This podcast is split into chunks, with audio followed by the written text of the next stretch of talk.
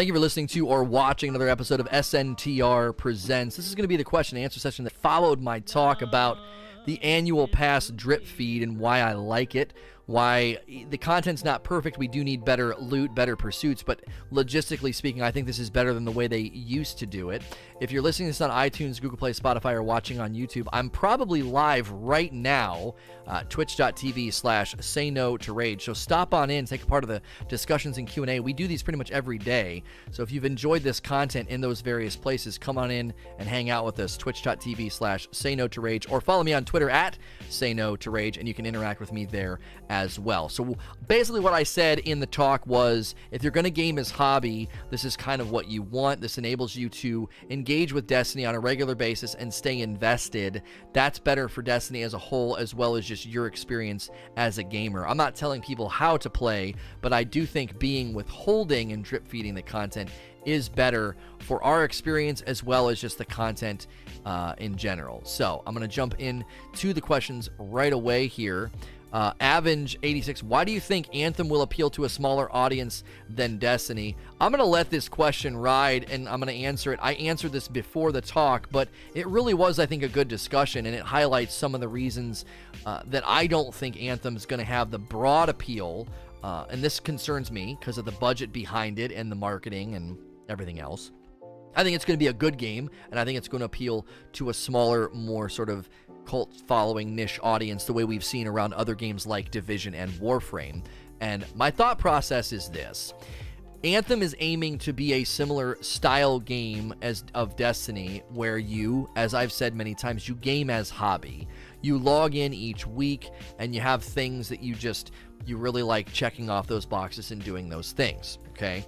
So, you want to capture an audience that enjoys that. And the reason that I think Destiny has done such a good job capturing both the casual audience as well as the hardcore is because it kind of it it it hits that low floor of entry of enjoyable, fun feeling. You feel awesome in Destiny. It's one of the most satisfying shooters in existence, just the way the guns handle, the transition to third person for the supers. You just you feel amazing. I'll never forget the first time I saw the Nova Bomb animation. I was like, I have to play that game. And then just the animations for reload, the headshots, the numbers popping up.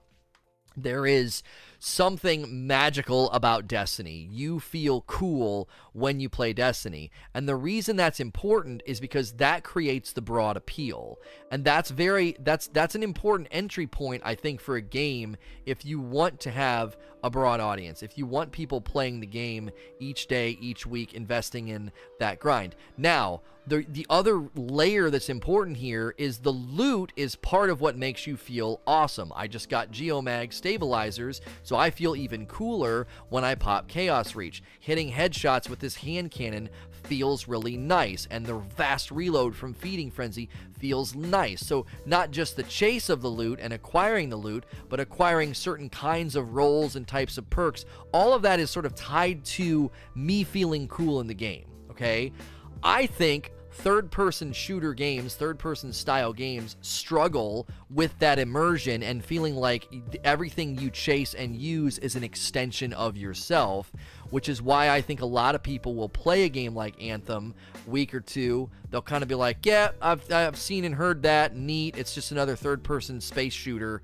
And they don't feel like their character is an extension of themselves. People get so passionate about guns and nerfs and supers and armor and how they look and feel in Destiny because they do feel like the Guardian is an extension of them as well as an ex- it, it, it represents their time in the game, the gun they use, the role they got, the raid armor they have, etc.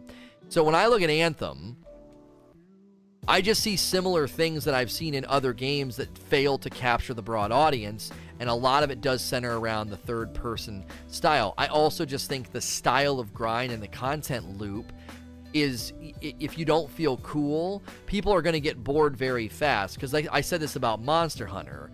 The content loop of Monster Hunter didn't hook me. There was depth, there was upgrades, there was really cool grind, there was crafting, like that you could play completely different styles with the you know the different weapons. And it had all the marks of a game that should have really you know been one that I enjoyed, but I didn't like the content loop. I got bored fighting the mons. Well, if you don't like fighting mons, you can't play Monster Hunter. You're, you're, it just isn't going to work. I recommended that game to people, even though I didn't enjoy it because of uh, I saw the quality was there. I saw the style of game that it could be, and the you know it could really you know you could really scratch that itch of wanting that style of of grind and game. And so I could I could freely recommend it to people, even though I didn't play it myself. Okay. So that's like a big, long, like multi-layered answer as to why I think there's something magical about Destiny and why I think games like Anthem will struggle. I believe it will struggle to capture a broad audience. And you might say, well, who the frick cares if the game is good? There's a couple of reasons you should care about that game appealing to a broad audience. Number one is if it's meant to be a gaming as hobby game that's invested in over the years with expansions, DLC, drip feed content, who knows, well, then you have to have an interested and a captured player base. And if margins aren't being met and sales projections aren't getting hit, it can hurt the funding in the future of the game if they say like we didn't envision this being a game where X number hundred of thousand are are engaged each day, we were wanting this to be a broad audience, big, good engaged, good purchased game as far as you know DLC, microtransactions, and the like. And so whenever you play Anthem, if a month or two later, you know a lot of your friends in the broad, the broad, more casual style audience has kind of walked away. That could spell trouble for future plans of that franchise. Investors are very risk averse, and if they see a game that they invested lots of money, main stage E3, commercials, etc., all that money, all that marketing, and it doesn't capture that broad audience they were marketing to, then it's very easy for them to just gut the game, cut the funding. I mean, read up on what happened to the Blizzard DLC planned for Diablo 3 after Reaper of Souls. Like, go read that, and it'll kind of makes your stomach turn. You're like, oh my gosh, there could have been really, really good content for Diablo 3 beyond Reaper of Souls, and it got freaking canceled. Similar things could happen, I believe, to Anthem. That's a really long answer, but I wanted to treat the answer and the subject with respect because I'm just trying to be honest. I benefit from games like that doing well on Twitch. So I'm just trying to have integrity to be like, I'm not going to try and like blow a bunch of smoke and make the game seem better than it is because I wanted to do well on Twitch. I feel like a lot of content creators have done that recently and have praised and hyped up games that were bad and didn't do well at launch and didn't and, and weren't and weren't very good games and it calls into question I think you know can you trust their opinion on things I've continued to try to always divorce my bias from the subject whether it's leveling infusion uh, or in this case do I think Anthem's going to be good or not so uh, Jinx says, for drip feed content, do you think they should make more quests for armor or weapons along with the new activity? I mean, I definitely think quests can be a really good way to drag content out a little bit. You just have to be careful that you don't create you don't create grind that is that is frivolous or meaningless. So like right now, I'm continuing to buy the frame. You know, I go and get the frame from her. I come here to both get the get the headshots as well as the seeds, and it's a it's a it's a fast it's a fast one. Now that I have the all the headshots, we probably should be going much much faster uh, because we want to we want to basically run this twice for the modulus reports, right? I I, I can enjoy a grind like this because it doesn't feel frivolous. It doesn't feel intentionally tedious. Now, going to the tower stinks, and, and that feedback has been passed along by Cozmo. You know, he indicated on Reddit that that has been passed along. That constantly going back to Ada feels unnecessary. So thank you. Hopefully they can make, you know, a change and a pivot there. But if you're making me go through a ton of hoops for one piece of armor that then rolls random and doesn't have the, you know, doesn't have the the roll that I want, that can be pretty that can be pretty frustrating, I think. And you don't want to take people through hoops like that. So if you're gonna do questline for armor pieces and stuff, you would need it to be either loopable, so you could keep going back for the rolls that you want, uh, or have it you know, maybe be obviously this would mean they'd have to make exotics. You can't just make exotics out of thin air, but maybe have it be like an exotic. Maybe have it be a curated role, so you know what you're chasing, right? That would be my feedback on that. I'm not opposed to it, but I think sometimes quest line things like that can feel frustrating because you're like, well, you know, I did all this and got like a some chintzy piece of armor that just doesn't feel, you know, worth it in in the grand scheme of things. And man, that that grind took a really really long time. And then it can especially feel that way if while you're you know while you're grinding for it you could be doing other things you almost feel like you're you're you're not even robbing Peter to pay Paul. You're robbing Peter and Paul. you know what I'm saying? Like you're not even getting. You don't feel like you're really getting a good return on your investment. Um, so I sh- I'll get two from this one, which will take me to five. We need to do one more because I'm gonna end up at I'm gonna end up at, an, at a weird number. We need to do one more here really fast.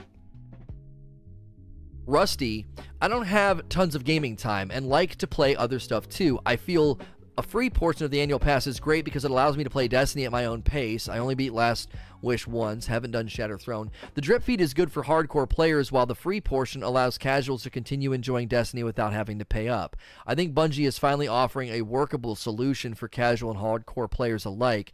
I'd like to see a better drip of drip of vendor. Yeah, I think something they need to consider here is they have a, they have lots of loot pools, guns, armor, and vendors that could be a little bit of a salt, uh, uh, you know, a little bit of a salt and a seasoning uh, each each deliverable, right? So something they should consider doing in maybe January or February is say, hey, we're we're, we're to bring one person's loot pool forward. We're to bring a handful of guns forward on the EDZ and the armor forward. So if you really want that armor set with mod slots and the ability to do the new masterworking and all that and random rolls, we're to do that. We're to bring that stuff forward. Well, that would be a great way just to add more stuff to do. Now, a lot of that would feel cosmetic. You'd be like, well, I don't really care about the armor on the EDZ. Well, maybe you like the old fashioned, the call to serve, or Hawthorne shotgun. And those aren't dramatically different weapons than weapons that are already in the game, but that's just one more layer of freedom. Get, I love the old fashioned, and getting a really great roll on an old fashioned and slapping some of the new mods on it would be, I think, a worthy and a fun pursuit. And then it just adds a little bit more variety, a little bit more spice. You know, you're in you're in a raid or a nightfall or a strike with somebody, and you're like, "Yo, where did you get that gun? That old fashioned's pretty dope. That's a great roll." And they're like, "Oh, you know, I was grinding the EDZ activities to try to get it to drop.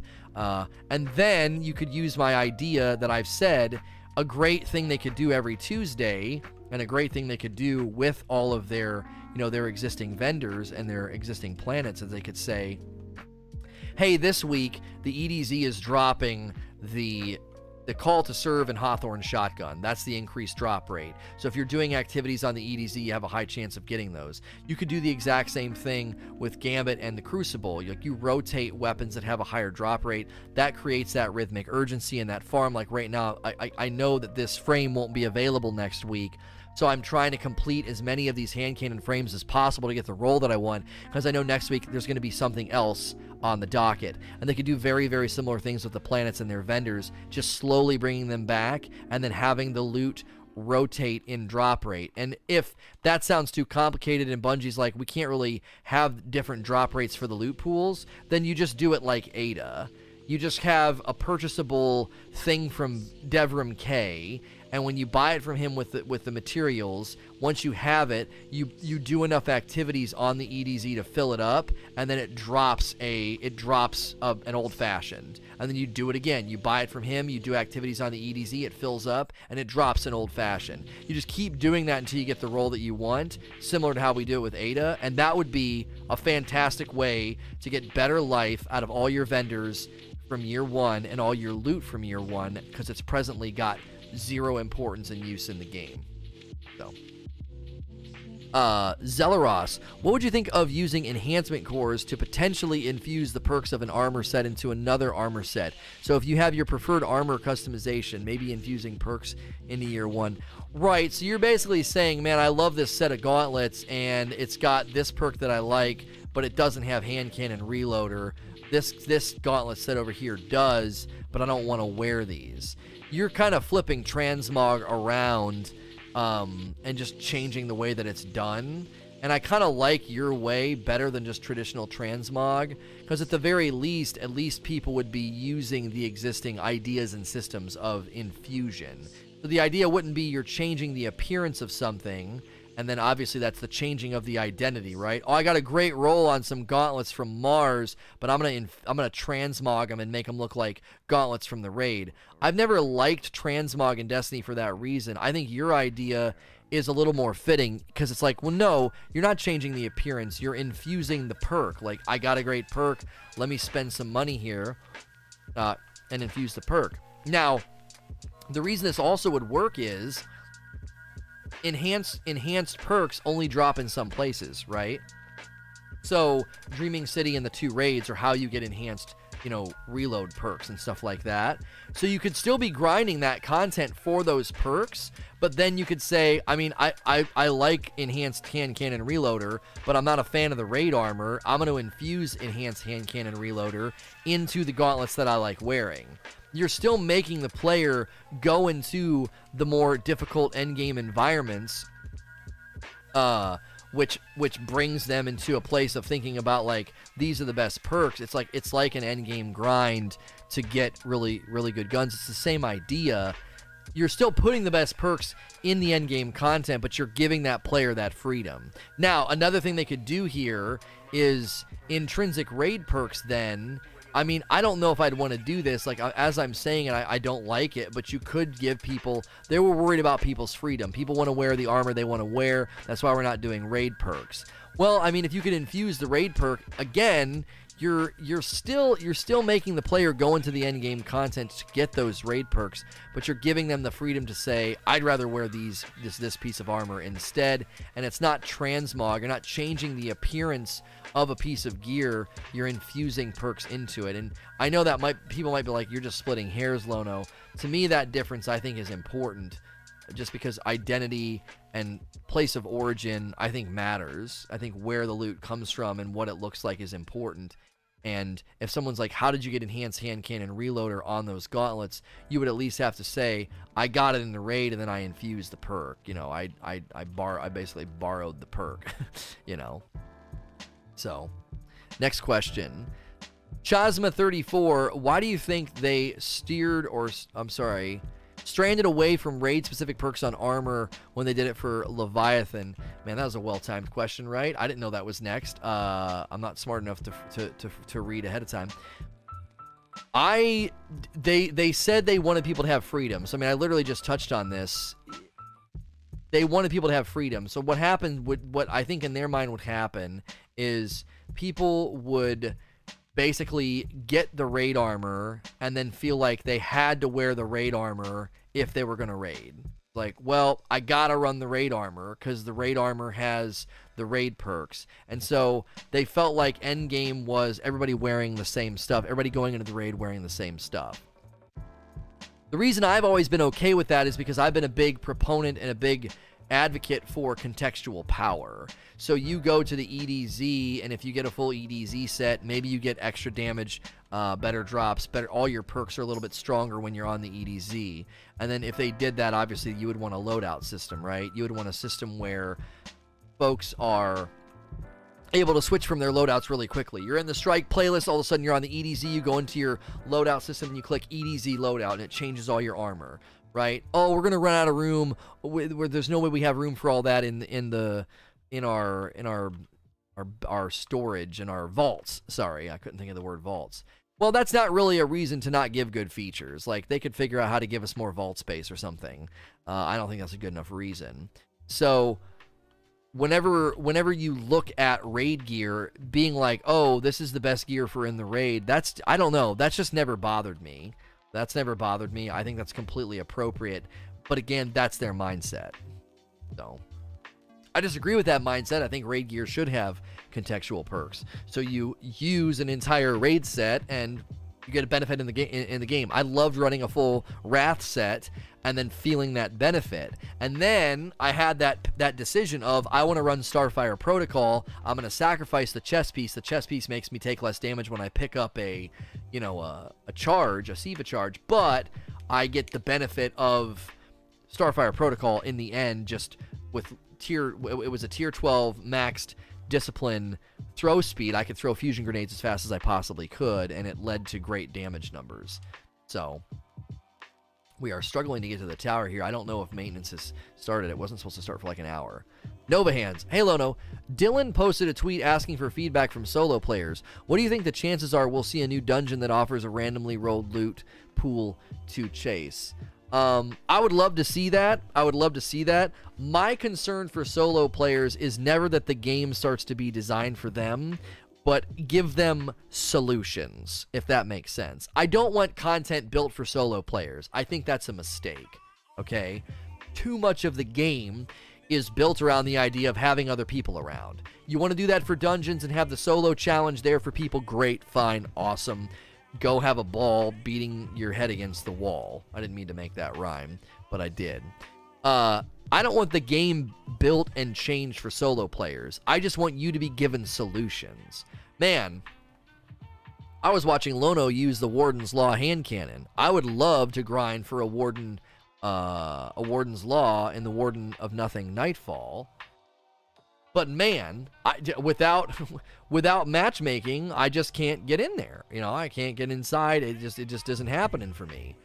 Well, I mean, uh, matchmaking is a solution for that. And not having matchmaking, I don't think is defensible at that point, right?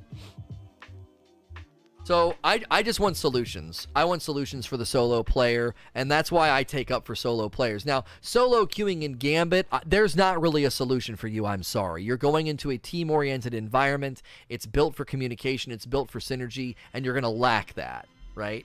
Even if they try to match you against other solo players, you're still going to struggle and get frustrated. I don't know why, but I'm I have really great luck against, with not getting matched against stacks. When I run solo, I seem to get mostly solo players, but I have terrible luck with having players that know what the frick they're doing. Somehow, I'm always against a team of four solo players that are all gods that seemingly can read each other's minds, and I end up with the guy that keeps going for 15 and then dying with 15 motes and doesn't learn from his mistakes. Like, that's my team of randoms. And the other team of randoms are they're like god tier, right? So, but I mean, that's the best they can do is try to make you play with other solo players as best they can, right? And if they if they do that, if they do that, there's not much else they can do. They, I don't want skill-based matchmaking. I don't want a solo queue playlist. Those are things that hurt matchmaking, that makes matchmaking take a long time, and it ruins the experience of other players. You know, as long as there's no solo-specific playlist in Gambit, uh, is Gambit's going to be an RNG nightmare for solos. Same with comp. Throw the dice every single time. Right. And it's the lesser of two evils. It's the lesser of two evils. As soon as you do a solo queue playlist, you're going to murder matchmaking for the other playlist because there's a bunch of doubles and single there's a bunch of doubles and triples that need people on their team. There's singles that go in there that have no idea they go in there by accident, right? And matchmaking is going to take an eternity. You're punishing people for teaming up, basically. It's the lesser of two evils. It's we either completely jack up matchmaking and make it take forever, which hurts people that are as a, paired up as a duo, a triple, or even the even the four the four man stacks are going to just wait forever to play. That's one option. The other option is you're going to have bad games on a regular basis as a solo player. Do your best and, you know, I guess try to team up with people, try and talk. But I think the reason they choose that lesser of two evils is because it's an objective based game mode. Try to find people to play with and communicate. It's on you, it's not on Bungie. When Bungie makes a team oriented game and you're going into a team oriented game without a team, you are automatically, de facto, setting yourself up at a disadvantage. You don't have communication, you don't have synergy with your loadouts, you can't time things together. There's all kind of things that you're missing out on. My friends and I would do that in Call of Duty. I mean, we went into Team Defender and Headquarters and other game modes that required team synergy and communication, and we never lost because solo queue players would just not even, they just didn't stand a chance. They were going into a team based game mode and it, it, they were going into an environment that was not built for them. It was it's built for for synergy, and it's not really on Bungie to say, well, we need to completely retool how the matchmaking works because people are going to come into an environment designed for teams without a team. I, I just think you have to make the best, you know, make the best of it. And If Bungie can come up with solutions, then great. And if they do try to prefer you to play against other solo queues, that's great too. Again, you're still going to end up in those situations where you just cannot get your team to sync up. And that's just the nature of it. There are solutions in front of you to try to find teammates. You can use the chat. You can try to type and say, hey, let's get in the party chat. Let's team up. Let's try to communicate here. I don't really have anybody to play with Gambit with today you know, to try to try to alleviate some of that pain. Sometimes it's on the player to alleviate the pain, and sometimes it's on Bungie. It to me, you having a hard time solo in Gambit is not a deficiency in design. It isn't. That's just kind of how it works in any game that's team oriented. Going into comp solo is is the same thing, right? You go into comp solo, you're going into an environment where it's just naturally going to have teams that are communicating and are organized, and you will be at a disadvantage. And that is that is something that is not on Bungie to solve for you, right? That's just a, a healthy pain that you can try to mitigate or don't play, right? If every time you go into Gambit solo you have a bad experience, I mean, I made my cheeky tweet and my my solo queue Gambit guide was basically just don't do it. Like that's how you play solo queue Gambit is by not solo queuing. And there were plenty of people that replied and said, "I have a fine time when I solo queue. It's not that big of a deal. I don't take it that serious." There were other people that were like, "I just don't care about winning." You know, which I think is kind of terrible. It's like, yeah, I just I'm going to lose. I just accept it. I, I, don't I don't think that's necessarily the attitude to take, but I do think that's part of the problem as well. There are people in there that are like, well, we're not gonna win. I'm just trying to get my three milestones or my bounties done, and because of that, you have people in the mix that are basically playing poorly by design. It's like, well, I'm only in here for the milestones. I'm only in here for the bounty. That's why they just keep religiously picking up 15 motes you know, because they're working on a bounty that'll reward them with basically freaking nothing. Those bounties typically give you like what, like a legendary drop? I don't even think the powerful drop typically tells you to do that. I think the powerful drop just the percentage fills the more you bank and the more you win. Which again, I don't know why people would just keep banking fives, uh, fives and tens, and invading. Invading gives you a lot of percentage on that one as well. Add on the hand, Lono. I feel that Bungie's move to help uh, progress players who fell behind on power leveling via increased prime engrams drops was a solid middle ground between making players suffer without just handing them off to the next level cap. Remember Spark of Light from D1. Do you feel this was the best means to make players actually play without the full on grind? I mean, essentially, whenever whenever a new cap comes out, if you if you accept my premise and my premise is that the old cap doesn't matter and since the old cap doesn't matter getting people to the old cap quickly doesn't diminish anybody's experience and it doesn't hurt you know the integrity of the game or the integrity of the grind or the it doesn't disrespect what others have done. If you if you accept my premise that the old if, if that the old cap doesn't matter then yeah i mean what they're doing is exactly what they should do. Just get people to 600 because 600 isn't even end game level anymore it's base level. So th- th- i posed this question the other day to somebody. I said do you care that people can get to 335 and 400 really easily? Because you probably don't. Those are the old caps. That's why you don't care. So you know, if the old caps truly don't matter, both in both in practice and in execution of like the, the community, then getting people there quickly is a really really smart is a really really smart play.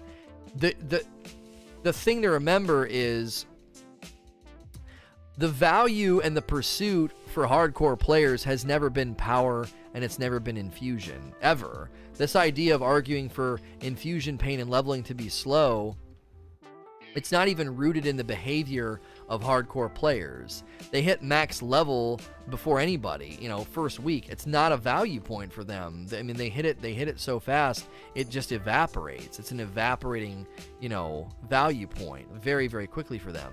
So, it doesn't translate as a value point for them. So stop pretending that it does. They're they're always they're doing what I'm doing right now. They get into the loot pursuit. They start chasing the guns, they start chasing the rolls, they start chasing the the you know getting everything masterworked and fully decked out so that their entire you know their setup matches or they have the right perks for the right guns that they like using those those are the things that the hardcore players chase and honestly i feel like if you could get more people into the end game and educating them like i said with that infographic of here's all the things in the game you can chase. Here's all the guns that are dropping this week in, in Gambit and in Crucible and on this planet and in this activity.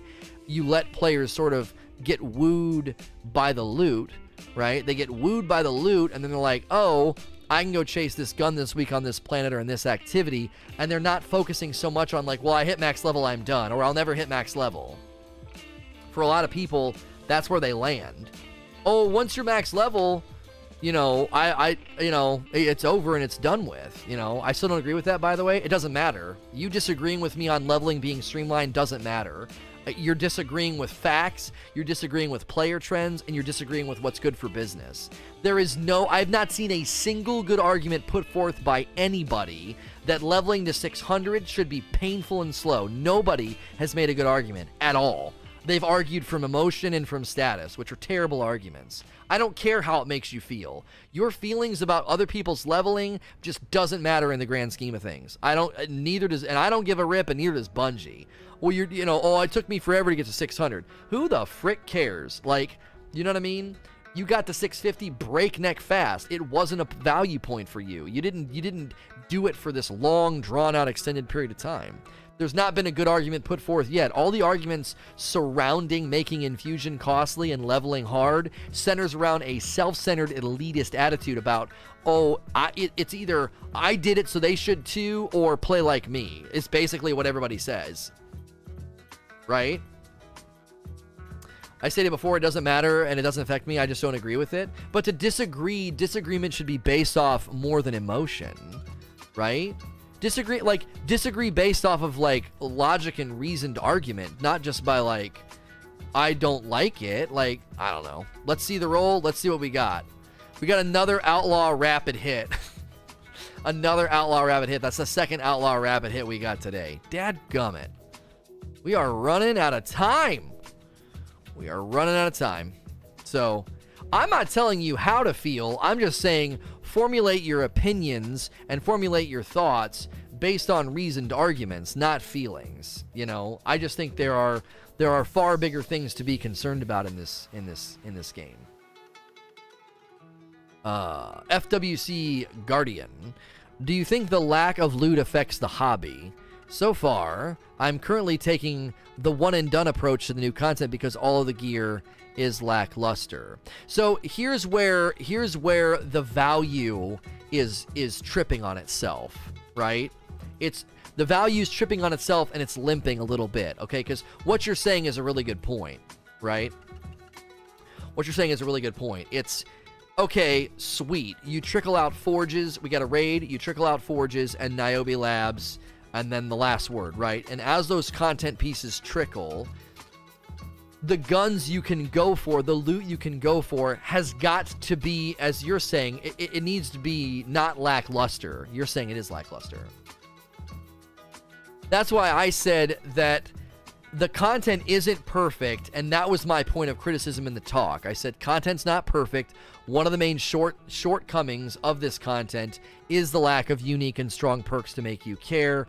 Shield Disruptor, uh, Disruption Break. I mean, sorry, Shield Disorient and Disruption Break are two perks that need to be significantly stronger. The curated raid, the curated rolls on raid weapons should be ridiculously awesome and fresh. So, like, the curated roll on the scout rifle, it should come with a version of box breathing that it, once procced always stays active. That'll break Crucible. I don't freaking care. Do it. And then maybe nerf the effect of box breathing in Crucible so it's a great PvE scout. And again, it's unique and powerful. You can't get a scout with box breathing anywhere, but box breathing is is is is not helpful on a scout because it resets.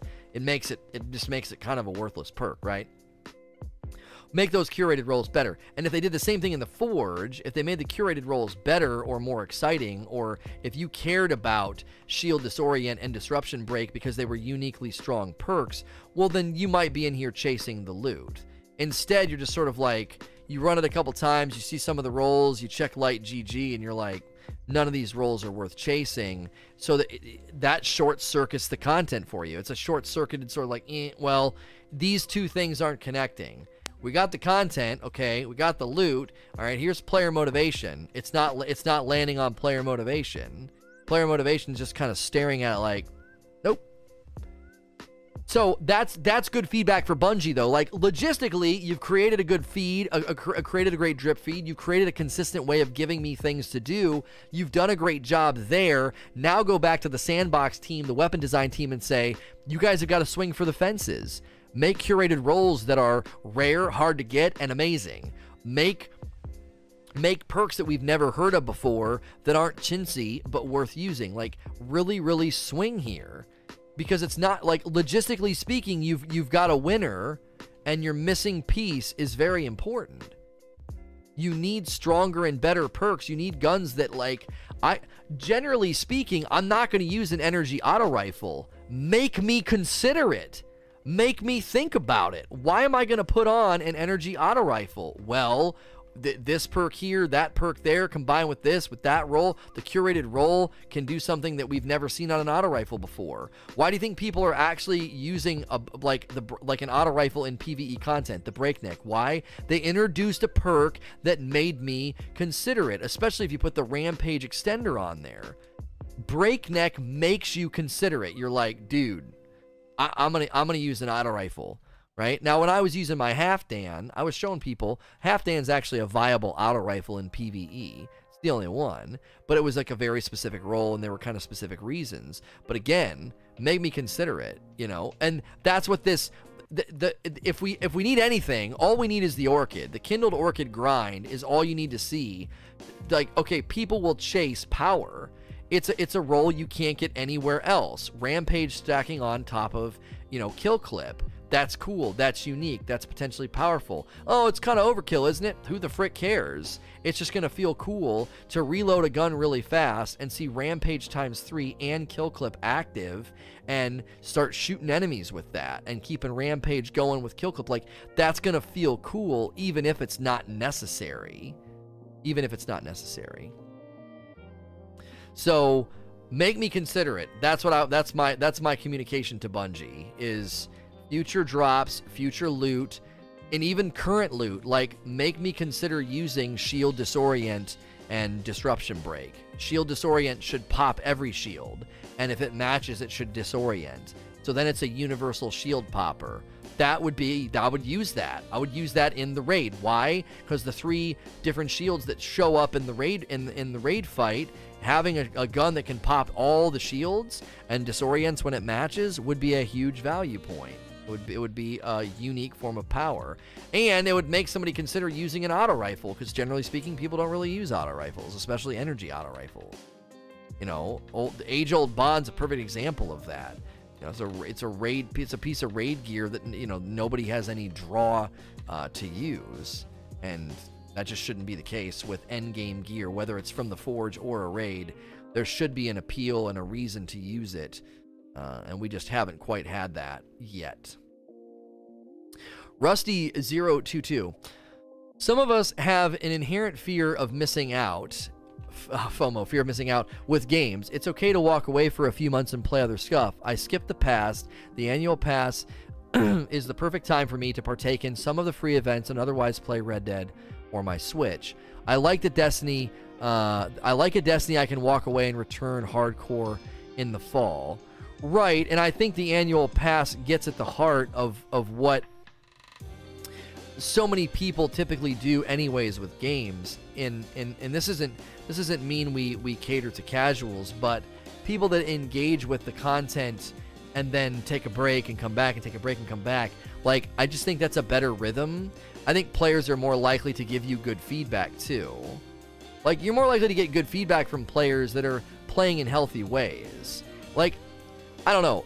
I'll give an example. Yesterday, I grinded for this freaking hand cannon for like nine hours. Okay, I played and I played and I played and I played. Well, I was a little grumpy at the end of the day, and and certain things in the content were kind of setting me off.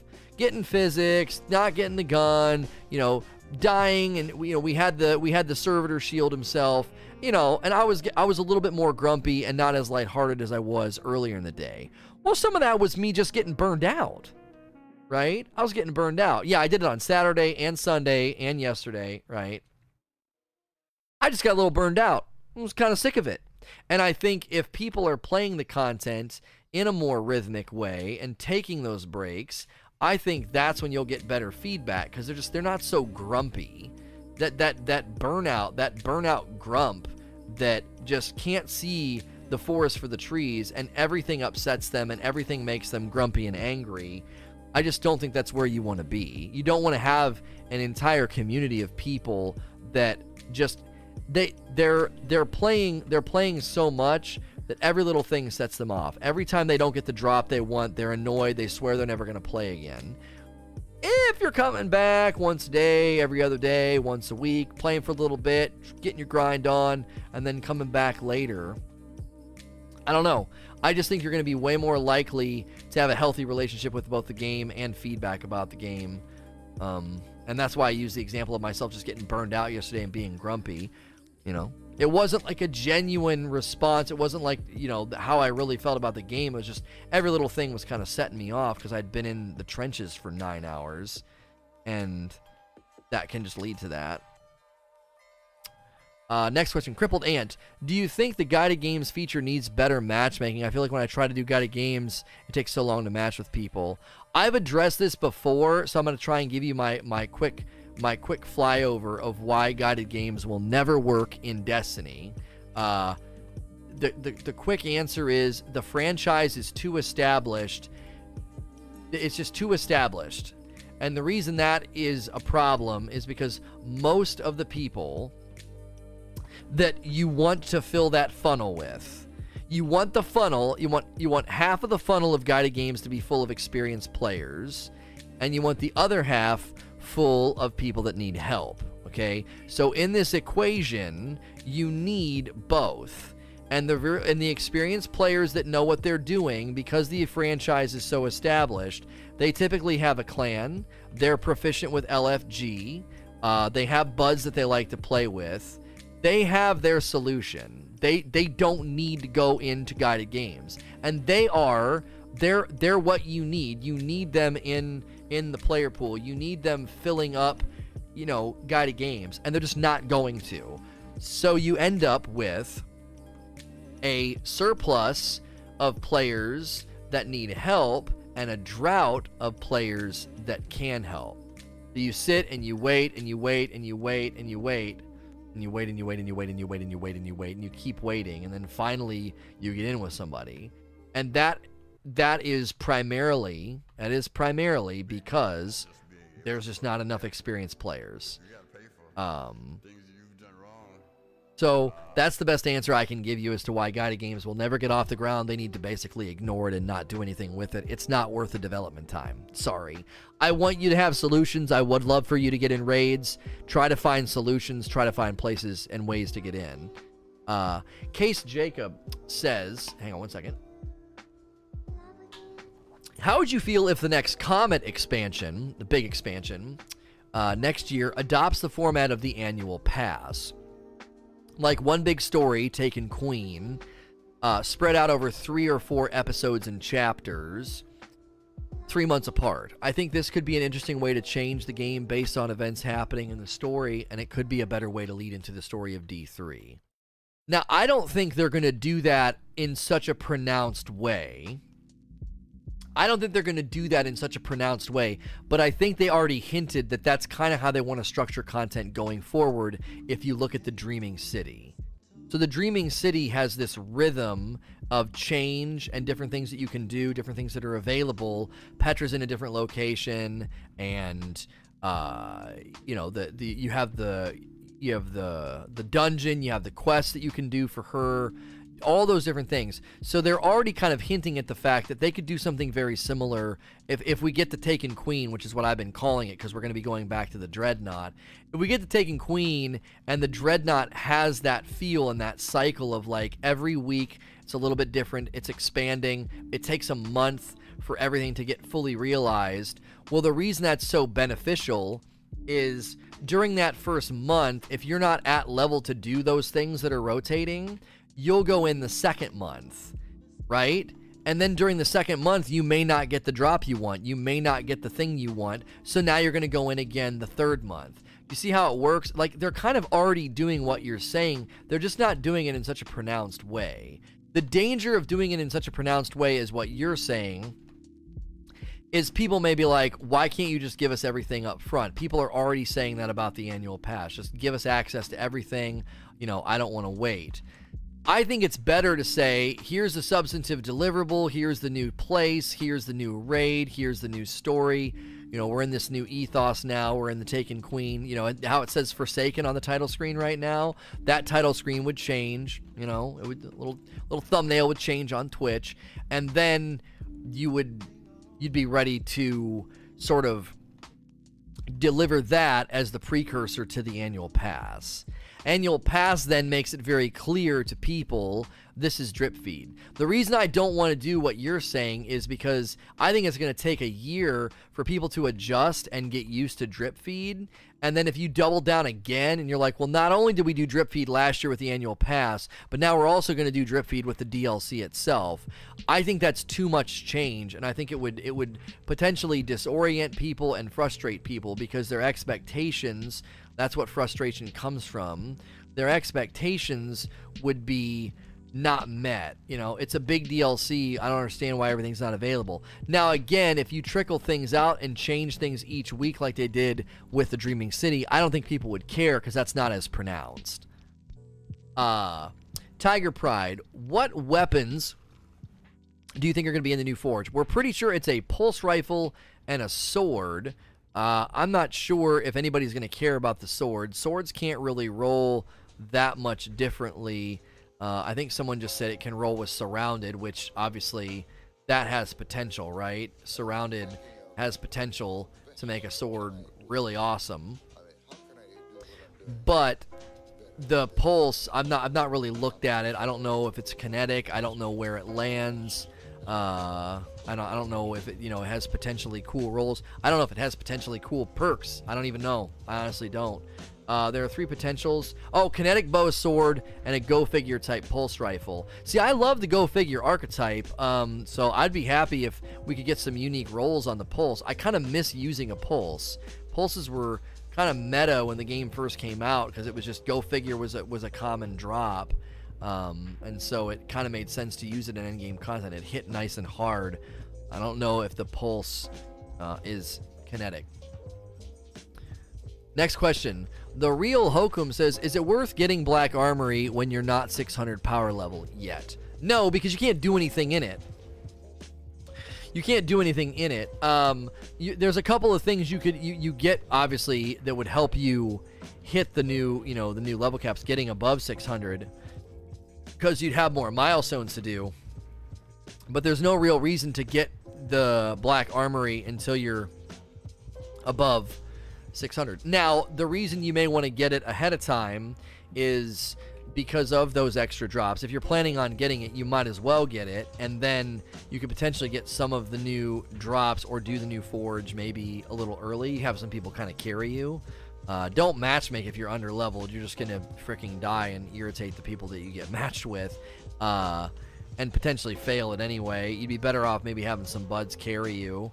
Uh, and then you might get some of the new drops. You could forge two weapons, get a milestone. So it's a kinetic pulse.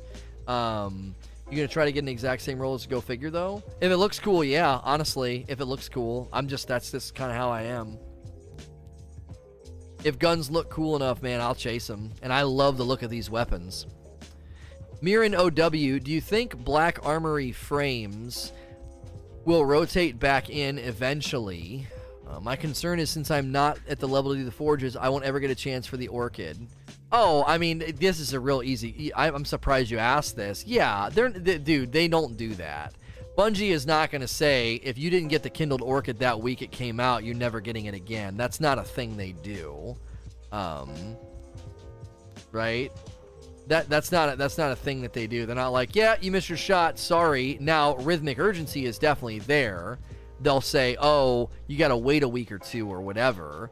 That's just how they do this. That's just how they do this game, right? You, you know, you, know, you miss your chance on a nightfall, and you got to wait for it to come back around. You know, you miss those opportunities. You just got to try again. So, uh, D1 supremacy. I yeah, but that's not the same. Like this is we're in a different era. We're in a different era. Uh, Chip Dip 18. Do forge frames rotate each week? If so, do you think it's a good idea to be able to only farm one forge at a time? Uh, is this part of the drip feed structure?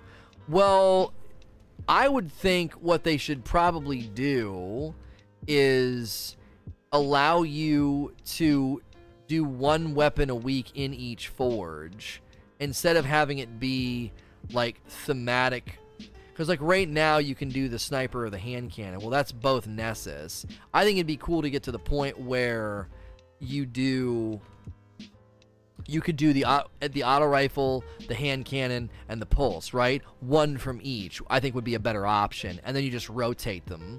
You just rotate them. He dropped me a prime. Uh, that's how I that's how I would do it if I was in charge. Now Bungie has their own aims and their own ideas about what's best.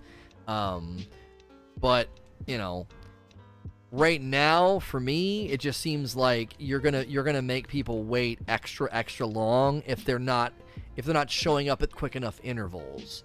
They're gonna be like, well, I, I guess I have to wait what three weeks? How many weeks do I have to wait to get the hand cannon? How many weeks do I have to wait to get the hammerhead? If you make people wait too long, if it's just another, if, if you turn it into another Nightfall grind, that I think could frustrate people. So I would want to make sure that the rhythm uh, is maybe a little bit quicker.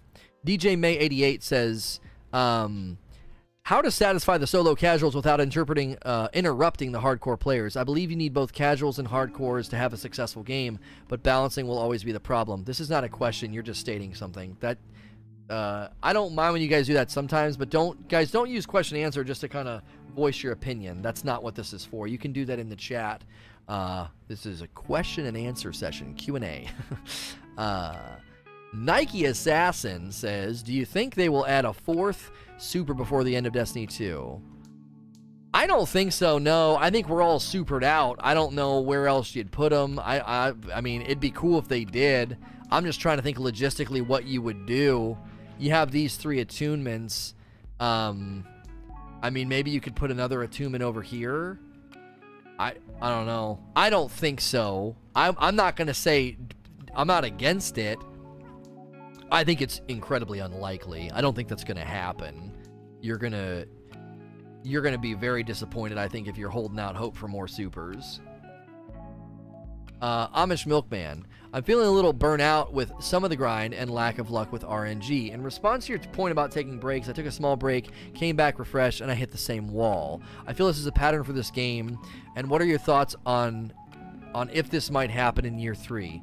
Well, you hitting a wall, you hitting a wall is exactly what they're trying to fix that's not like that's th- your experience is exactly why I've said and set my sights on you got to streamline leveling and not make infusion painful because it's not a net benefit for the players. No one, no one is benefiting from that. No one.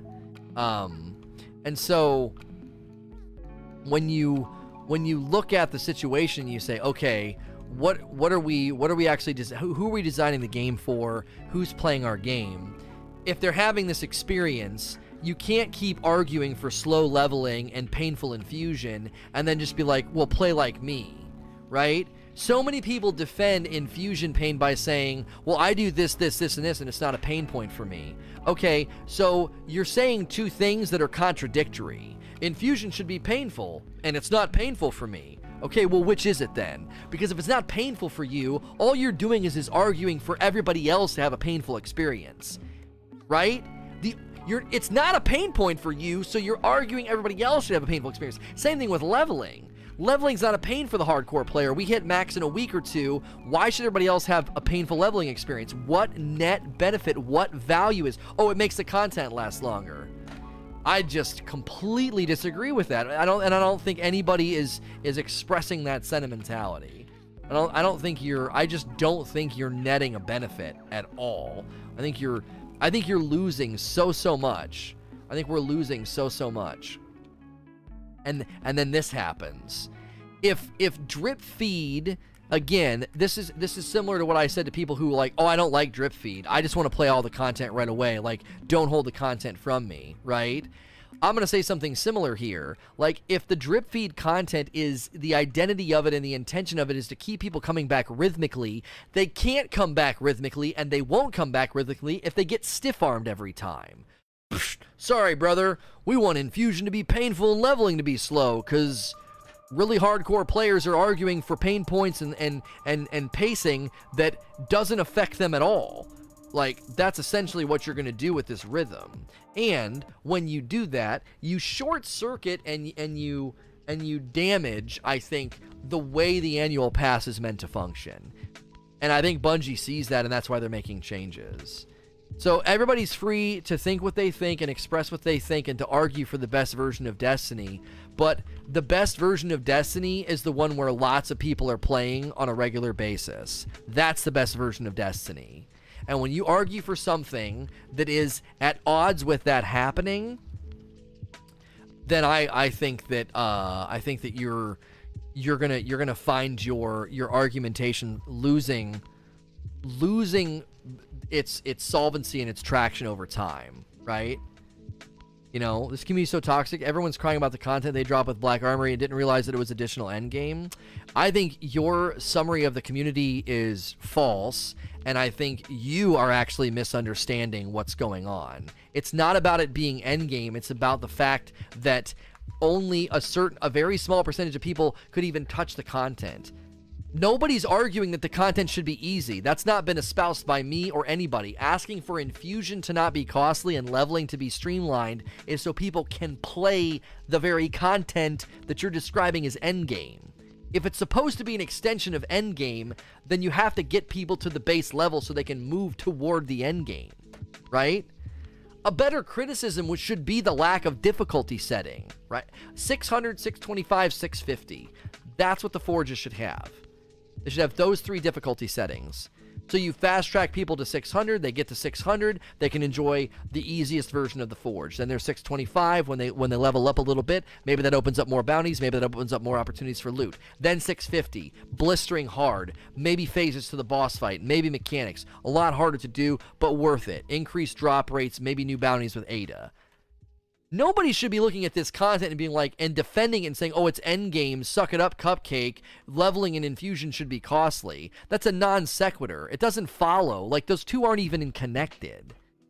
Like, you know, they need to grind the powerful engrams and not turn the game on and think they should be able to do the forge.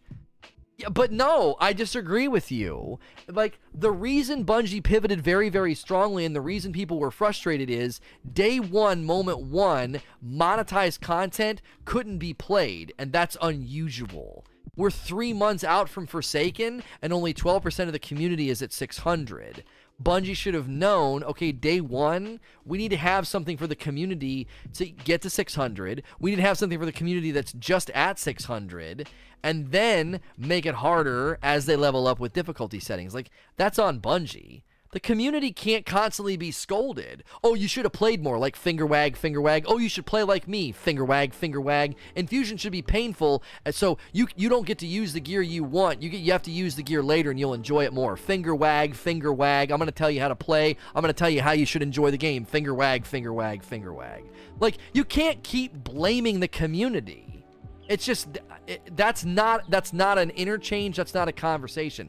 Yes, if the community says I want endgame loot really easy, I want the new raid exotic really easy, I want a 1K voices to drop in my lap from Hawthorne from a clan bounty. Well then, sure, sure we can talk about expectations of ease and endgame and, and over casualification. We can have that conversation, right? And thank you so much to this genius right here for being AFK the entire time. I'm so glad that Reddit post trended. So every douchebag with a controller and a pulse just sits AFK all day in the Forge. Thanks so much. So, if you keep blaming the community, you're eventually not going to have a community. If you keep saying play more, play like me, it should be hard, it should be painful, it should be if you make it difficult for people to even get into the content, then you're then you're slowly but surely going to have a shrunk elitist gatekeeping community that wants everything to be blistering tough. And that's the beauty of Destiny is it appeals to both sides and they benefit greatly from that. They get people they get people who they get people who play the game and love it just as much as the next person because they're they're you know they're playing two hours a week and their feedback and their engagement is incredibly valuable and we get to hear from both sides of the spectrum and you get and i think ultimately get a, a very very unique game because of it. That's why my comments about anthem i think make sense right? It's so rare to have a game with depth and grind and longevity. It's really rare for a game like that to have a casual player base inside of it. That's rare because usually games like that don't appeal to casuals. World of warcraft everquest any games like that, Path of Exile, if they're really grindy and really slow, they tend to not have a casual player base. They tend to have a cult following niche player base that loves to grind the frick out of their game, like Warframe, right? Thank you for the brand new one, Demon Digits. Thanks for using your Prime sub here. There is a categorical difference between between leveling and loot pursuit. And every time people hear me say, you need to get people in the content, you need to streamline leveling, they're like, Lono, you're just trying to casualify the game. And it's like, no, loot pursuit should take a really, really long time. I'm constantly asking for Bungie to put in really good rolls on weapons, really, you know, curated rolls, and then make the drop rate super low. So you, you so you're you're in there really in the trenches grinding for the best loot. That's a big, big difference between getting people in the content and then putting things in the content worth chase. And that's where the long chase is. Hardcore players hit level cap and aren't touched by infusion pain. They hit level cap like it's nothing, and infusion pain doesn't touch them. Therefore, those things are not net benefits for the community at large. It doesn't land as a value point for them, therefore it's not a value point. Therefore, get it the frick out of the game and create long endgame loot pursuit because that's essentially what the meat of the game typically always has been. Imago Loop, Grasp of Malok, etc. Those were farms that people loved because it was a loot you ran. It was a loop you ran over and over and over and over again for the best possible version. Iron Banner, Clever Dragon grinding, same thing. Filthy says, Do you think the free seasonal update could be used to create day one hype with vendor refreshes that's lacking from the drip feed style of the annual pass? Yeah, I don't know if you'd want to make that free though. I don't know how you do that, right? I don't know how you um I don't know how you invest in saying, you know, hey, we're going to we're we're going to give you free loot and but it's not going to cost anything I mean, those kind of loot refreshes are good, but my concern would be eventually you're going to have people feeling sort of like, well, then what? Why pay for content? If you guys are just going to keep refreshing the loot, the loot pools, well, then why would I? Why would I pay for the new stuff? Right? Well, you'd have to stagger it. I think. I honestly think if you're going to add loot, that should be paid for. They gave free pinnacle pieces of gear to people you know, in in in the Gambit, the Vanguard, and the Crucible. And and here and here we can see just the wonderful experience of AFK players. Like I just failed because I got instanced with with AFK douchebags. Like, thanks, man. Thanks so much. I think it kicked him. I hope it did. They need to just shorten that timer. What a stupid way to play the game. Um, so I think if they're gonna refresh and say you know, oh hey, this new stuff's gonna, you know, these new guns are gonna drop from EDZ. These new pieces of armor are gonna drop. I think that needs to be a part of the monetized content, not free. Um, and I think that's what you mean here. Day one of the annual pass, that stuff should be in there. Lame Phil, how do you think you can combat the ridiculously low level requirements uh, for raids and other content arbitrarily made by the community? LFG requiring people to be light level 590, to do 540 required content. I, there's nothing you can do. There, there's nothing you can do to change that. The community is going to do that. The community is always going to do that, right? You're staring at the forge? All right, hang, hang on a second. The community is always going to say, I've got two hours tonight. I'm not fricking around. I don't want to play with somebody who's under leveled, low level, inexperienced, whatever must have this, must be this power level. Like that's always going to happen. It just is. Listen, I'm not I'm not defending elitism. I'm not.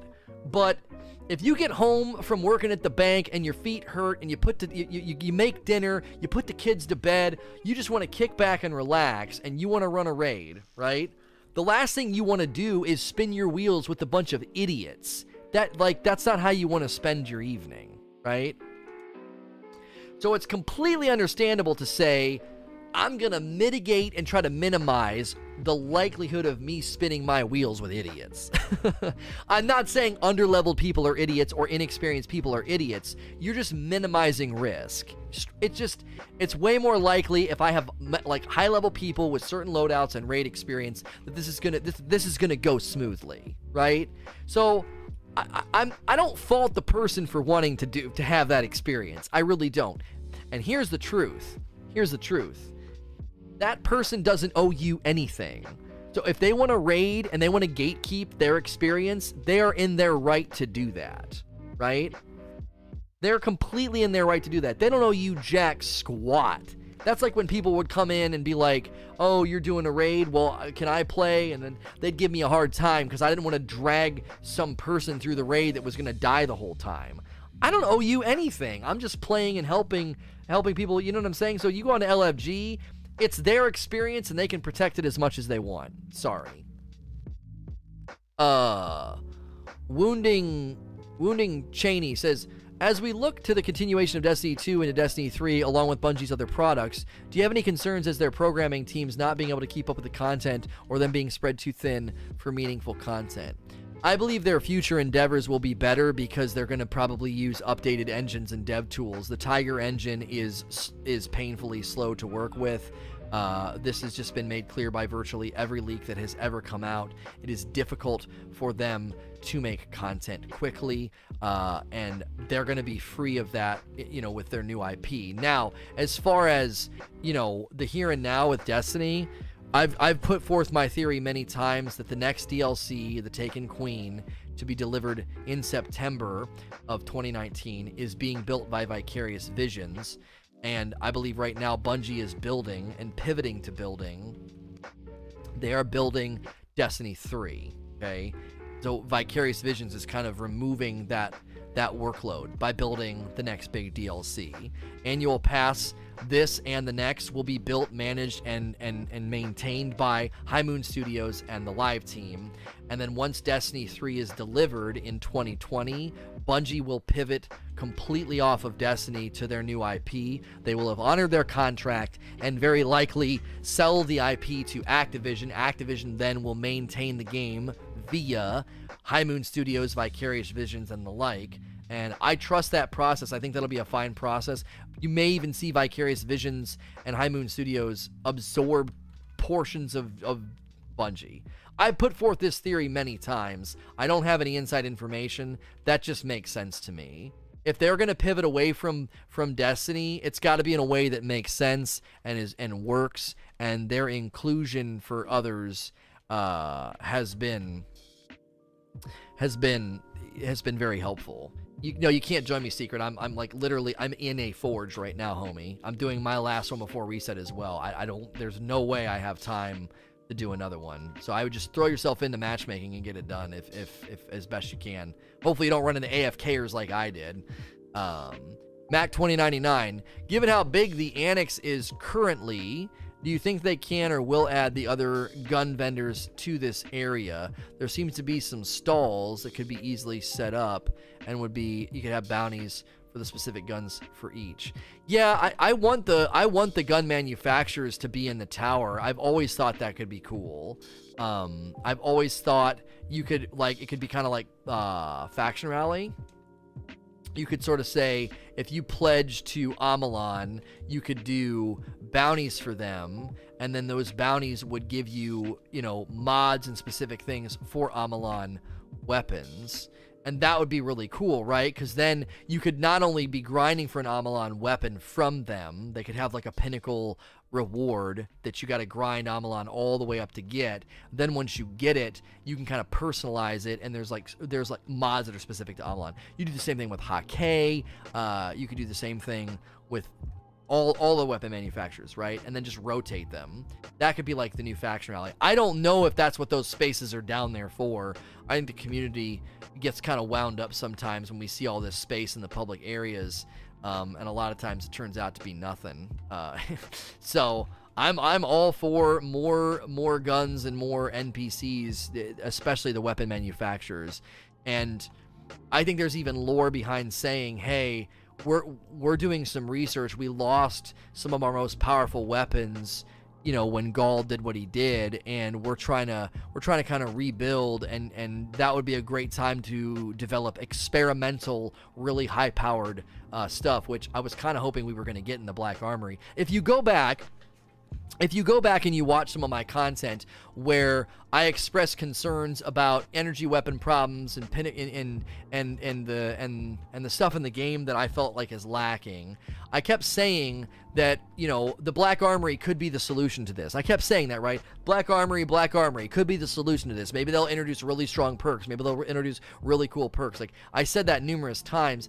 and unfortunately, Black Armory hasn't really done that. It's come very very close. There is definitely there are definitely new perks. There's definitely this idea of you know grinding for power and grinding for unique stuff but we're just we're missing we're missing that punch like i like i really really feel like they could they could push in a whole lot more with the you know shield disorient and disruption break and other you know other things like it so i i hope i hope we get hope we get more stuff or even a revisiting of the of the current of the current perks.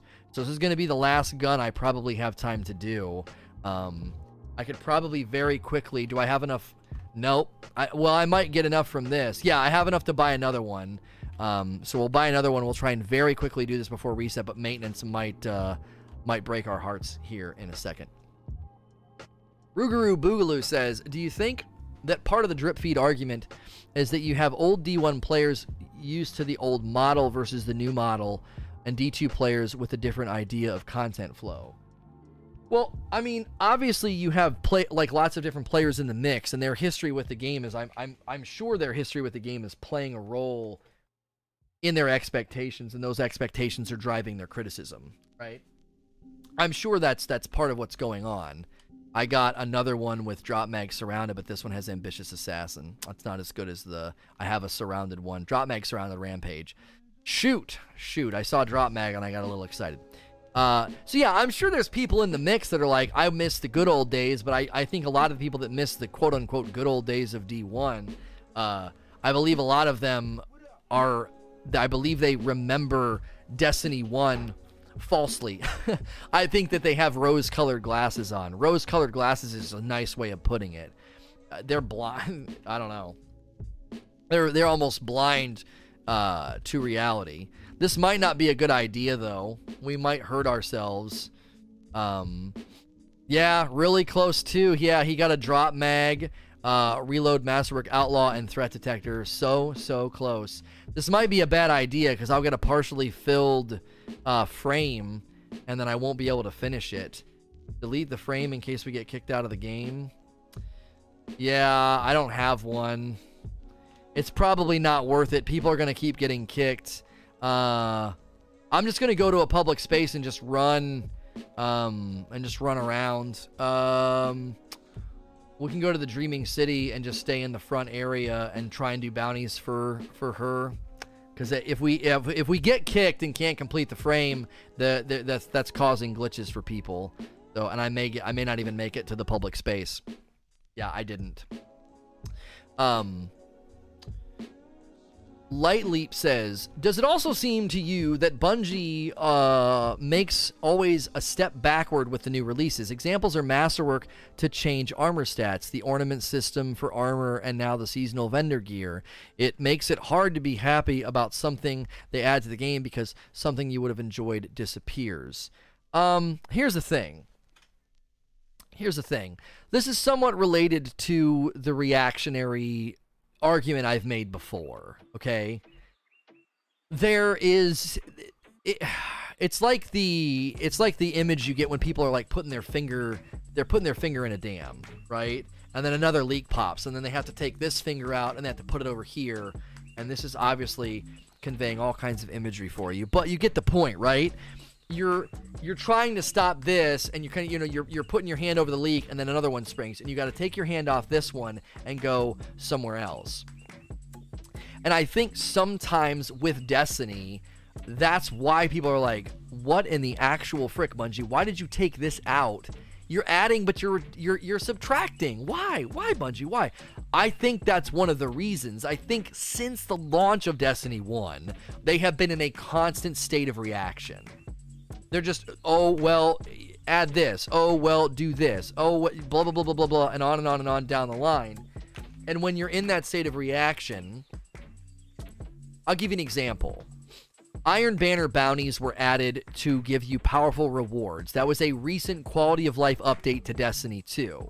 Those same Iron Banner bounties became a way to game the system and basically save stuff to level up with whenever, you know, the Black Armory was delivered. And a lot of people were like, how did people not, you know, how did people not know this was going to happen? You know, how, what, what, how, how did they not? Well, Bungie didn't know what was going to happen because they're reacting. Like they reacted. They added a quality of life to Iron Banner, right? They they add that quality of life point, and then that quality of life point kind of comes in and surprises whoever was in charge of the city, whether it's a sandbox team or whoever. They they end up sort of almost like taken by surprise by it, right? Well, so that that's like a that's like a small picture of what's been happening to Destiny since the very very beginning.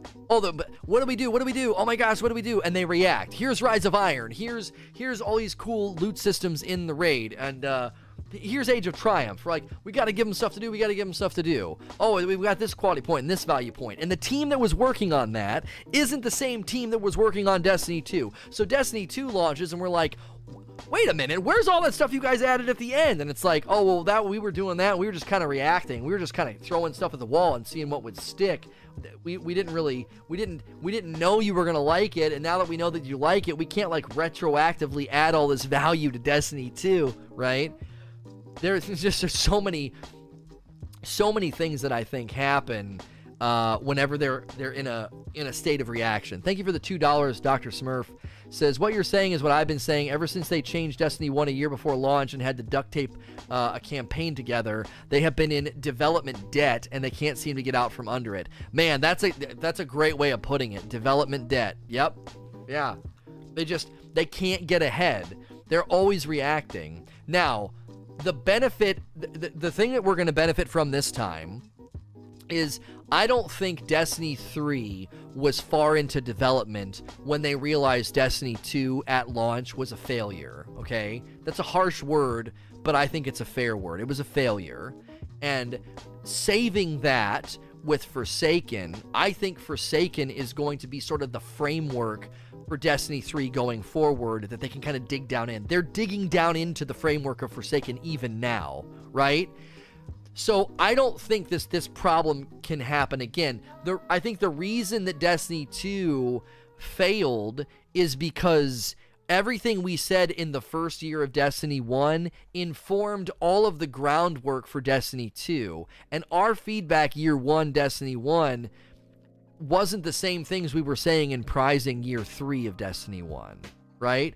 People didn't like the grind, people stopped playing, they didn't like they didn't like a gear-based leveling system, they didn't like being stuck at certain levels. Like there was all kind of feedback that informed the groundwork of Destiny 2. That's not happening this time around. What's informing the groundwork of Destiny 3 is Forsaken and the annual pass, which is why I keep telling people like logistically speaking, Destiny 2 is in the best place that it has ever been. There is so much stuff to do. There are so many pockets in the game. There are so many pursuits and so many activities for you to sink your teeth into. They're just they're still they're still lacking that depth of power and that depth of gear. It's close, but it's not all the way there. Logistically speaking, right? Logistically speaking, the Forge has unique weapons with unique drops that you can't get anywhere else. That's what we've been asking for, right? It's just that the uniqueness is just not that good. It's not strong enough. Shield disorient, disruption break, you know, these things are just not that where nobody's hair is getting blown back, okay? So the, again, the framework is there. This is like when I looked at Destiny 2 and I said, if you go into a museum and you see a big brontosaurus skeleton, you can kind of imagine, man, if there was meat on the bones, that would be an absolute mammoth and monster of a, of a, of a, of an animal, of a species, right? Destiny 2 was like a brontosaurus skeleton. There was all this framework and all this scaffolding, and there was no meat on the bones. Lost sectors, adventures, all the public spaces, you know, changing public events to heroic, all the story missions. Then you had all the strikes, then the nightfalls, then the raid, then the raid layers, then the new planets, the new planet loot set, you know, loot grinds, the new planet like you know, uh, and the, and then and then you had Iron Banner, and then you had Faction Rally. So much there, so much scaffolding with nothing on it, and we're still even now we're putting we're putting meat on the bones. It's not just a house of it's not just a house like of a frame and scaffolding now. There's a bunch of drywall up, right? And there's good wiring in place. But we're just it's still we're still not there yet. We're still not at a place where every pocket of the game has a pursuit for you. That's why I said a, a, a, dynamite idea would be for them to every week say the EDZ this week, activities on the EDZ. Uh, Devrim Kay has bounties like Ada, right? You go to Devrim Kay, and he has got a bounty for the old fashioned and Hawthorne shotgun. So all week long, you can just grind like an insane person on the EDZ, filling those bounties up for him, doing them over and over and over again, and trying to get god rolls on those weapons, right? You do that on every planet, every pool of every NPC's pool, and you rotate it, right? You could also rotate the armor. This week, you can grind. He has other bounties too. He has a bounty for his helmet and his gauntlets. Maybe you just really love the way his stuff looks the, the, the art team the art team could probably very quickly create all new armor sets on those planets to make them look a little bit cooler. And then you're like well this week I, w- I would love to get a full set of nessus. I'm going to go for the helmet and the gauntlets and i'm going to keep going until i get the rolls that i want. Same thing with the weapons. You put the uriel's gift on there you put the antiope somewhere else you put all these weapons that are known for being great from year one especially guns like the old fashioned and things like that then you boot up the game, you look at the director, any planet or activity you highlight is showing you loot that is in there for pursuit that week. The forges would show you, right, what's what's Ada got going on this week, what's the EDZ got. Gambit could have, oh, this week Parcel of Stardust and the Trust are dropping. And the next week it's, you know, the rocket launcher and the bygones, right? So then you're like, oh, I see now getting max level isn't the only thing I can do. I kept getting killed by a bygones, and I wasn't really sure how to get one. I mean, I know it drops in Gambit, but frick. Oh, well, check it out. I keep going to Drifter. He's got a bounty for the bygones. I buy it, play some Gambit games, boom, get a bygones. Get the bounty from Drifter, go for the bygones, boom, get a drop. Intentional grind to empower players to feel like they can really go after the loot that they want. Because if you really want a great trust, there's no way to get it. If you all those guns from the past, if, if they if they suddenly brought them up and they were random rolled and they had those mod slots, there you would need an intentional grind. That's why this intentional grind right now is so good. It's so good. You're like, I want an orchid. I want to get a god roll on the orchid. I know where to get it. I can do it as many times as I want. It's that rhythmic urgency is all over the game. They do it with Nightfalls, they're doing it with the Forges. Do it with the rest of the game now, right? That cool shotgun, right? You go to Shaxx, you get the bounty for the shotgun, you play a bunch of Crucible games, boom fills it up, you go you go get your shotgun from him. Do it again. Do it again. Do it again. Do it again. That I think is the future of loot pursuit of destiny. It, it, it marks it checks the boxes that everybody wants intentionality awareness in the players of like what is where right and then going for god rolls going for that personalization and that okay that is organic extension of playtime it's organic. It's up to the player, okay? Instead of saying this is going to take a long time, it's time gated, you can't do this right now, right? Now sure it's rhythmic, so like if you weren't able to play the week that you could get the old fashioned from the EDZ, right? As somebody's saying, waiting 3 months for the correct bounty would suck as long as the rhythm of those bounties showing up is pretty regular. As long as like every other week you can go, right? For a, you know for a certain thing, right? It'd be it'd be it'd be perfect. You'd, you'd be like, okay, I can't get it this week. I'll, I'll try. You know, I'll try next week, right? Or I'll, I have to wait a week. I think rhythmic urgency is important because okay, maybe this week you really want to bygones, but the bygones isn't in Gambit. There's got to be a gun somewhere else you want to go for. If every pocket of the game is rotating, okay, then okay, sure, you can't go for your bygones. There's got to be a planet somewhere, an activity somewhere that's dropping a gun or a piece of armor that you really, really want. So, I'm going to keep ranting about that because I think that's a huge value add that is just ripe for the picking. It's just ripe for the picking. And the reason you put it on the director is you have to educate the player base at large about loot pursuit. Because as soon as they sniff one out, they're like, what? Oh, wait. Oh, what is this? Oh, oh, this gun's cool. I want to go after this gun. They sink their teeth in. There's people, as soon as they know there's a there's a there's a gear grind for a certain gun or whatever, people were sitting around standing waiting for those stupid saboteurs for forever. Why? There was a chance at new gear to drop. You look at that director and you're like, gee, many Christmas, there's so much loot to chase. That's how you get. Remember when we said it was, I think it was Soldier on Music who said it. Destiny 1 turned casuals into hardcore players, Destiny 2 turned hardcore players into casuals. You put loot in front of people like that on the director and you give them the opportunity each week to have that intentional grind, that is how you turn casuals into hardcore players. Mr. Second Dono, I'm sorry. Another uh, another two dollars. Mr. Citrus as well. Thank you for your sub, your prime sub. I appreciate that sub, Mr. Citrus. I may have already thanked you for that.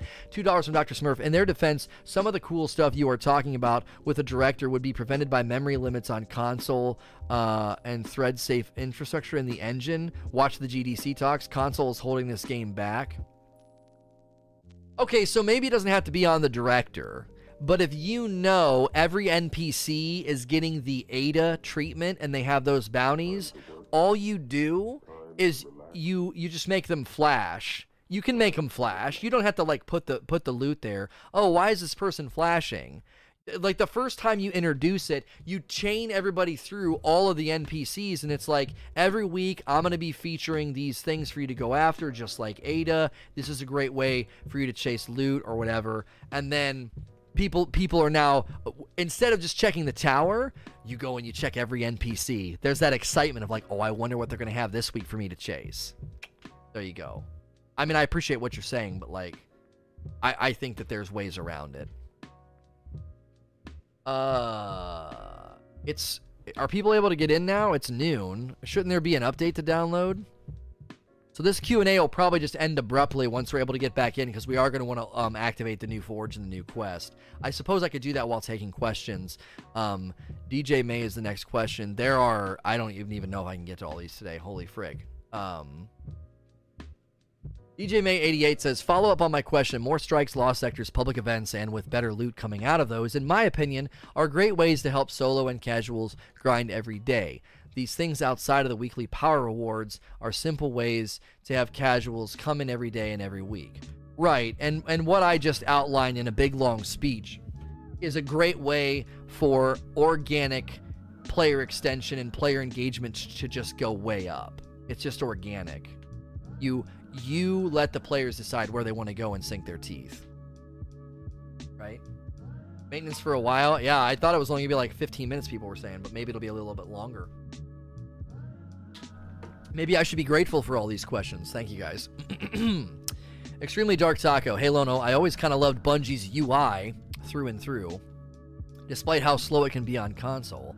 How would you feel about D3 having a bigger skill tree layout similar to D1? Um, I mean, I would say uh, they say it's going to be uh, two hours. Oh, okay. Well, we've got plenty of questions to last those two hours.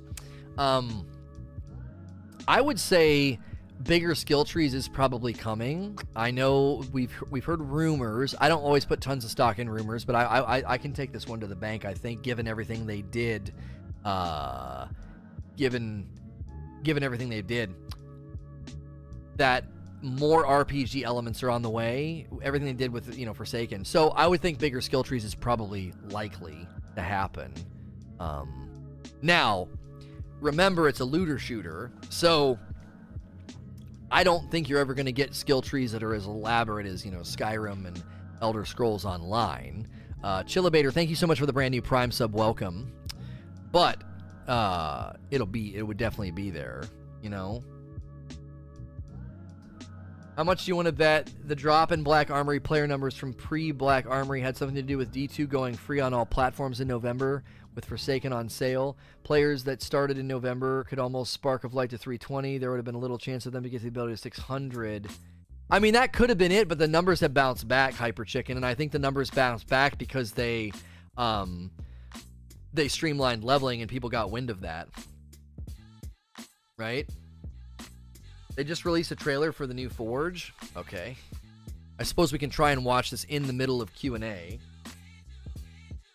Um I don't know why they would release a trailer for the Forge though. So we're gonna check. Uh, is it on? Is it on Bungie's Twitter?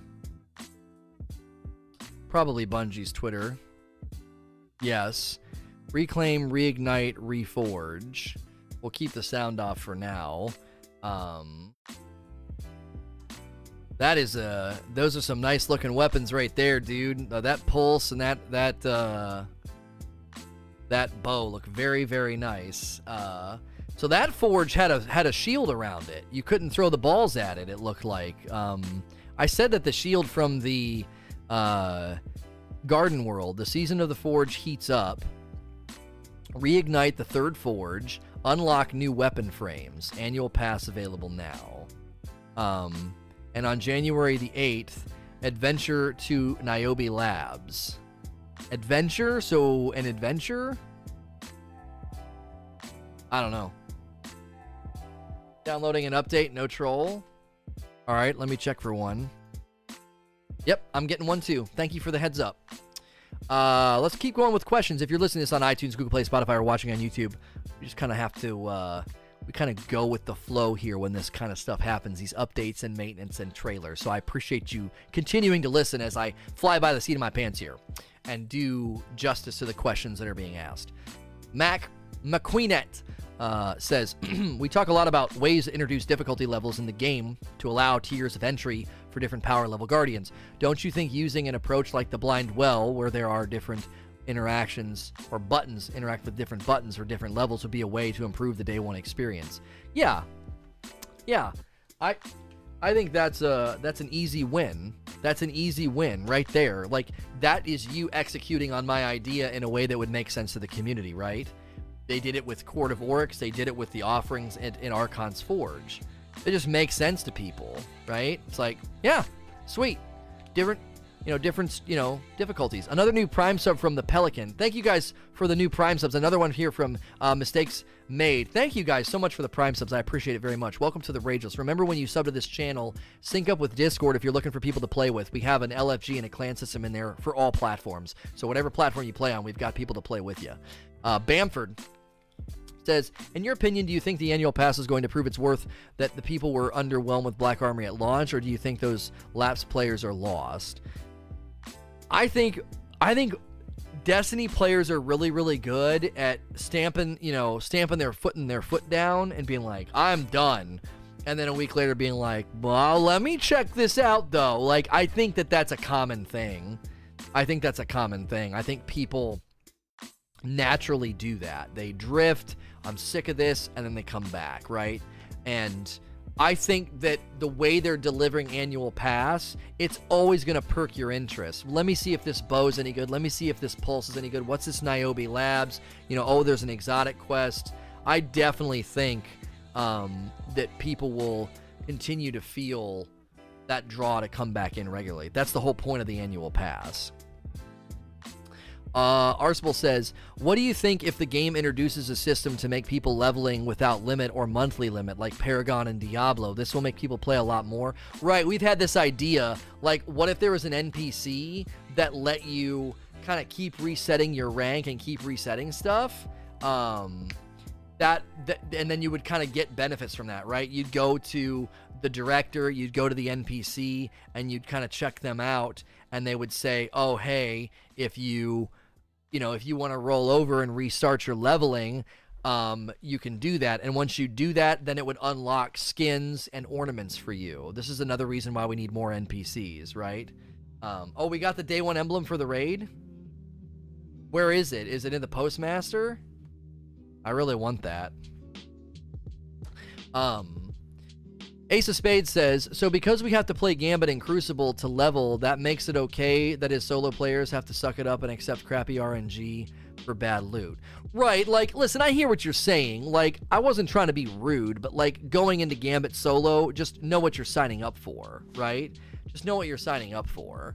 So, for me, uh, I'm I'm always gonna sort of just try and just give you the the the blunt truth, right? And that's the blunt truth. The blunt truth is you going into, you know, team oriented encounters by yourself, expect to struggle, expect to have, you know, a hard time. And and and again, I'm also taking up for you and saying leveling should be way more intentional. So if you go into Gambit and you know it's going to be rough and you know it's not going to be that fun because you're solo, at least let you know what you're getting. When you highlight, when you go in the director, right, and you go to the tower and you highlight her milestone, it says powerful armor. If you go to Gambit and this, instead of saying powerful gear, said powerful weapon, powerful armor, you know what you're signing up for. There's there's at least a layer of intentionality, right? And then they could even add some measure and some layer of smart RNG as well, right? Because I think that would at least in some measure you'd be like, well, soloing Gambit's rough probably not going to win, but you don't feel like you're completely and utterly spinning your wheels. Like you actually feel there's a sense of purpose with your actions. Uh, thoughts on the dawning?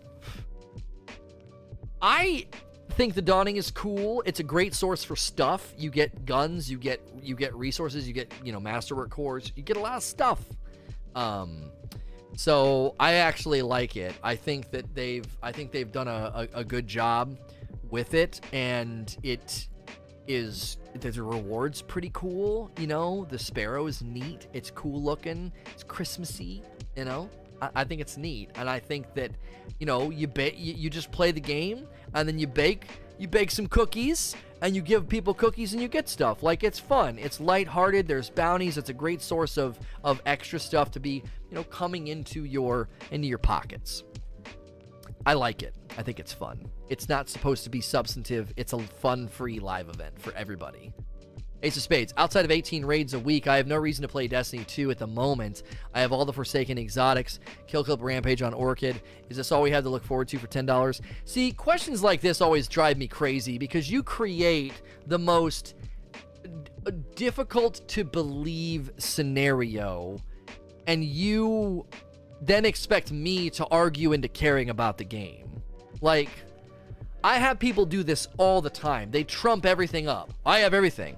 I have a god roll this, I have a god roll that, everything's masterwork, I have all the exotics. What the frick am I supposed to do now?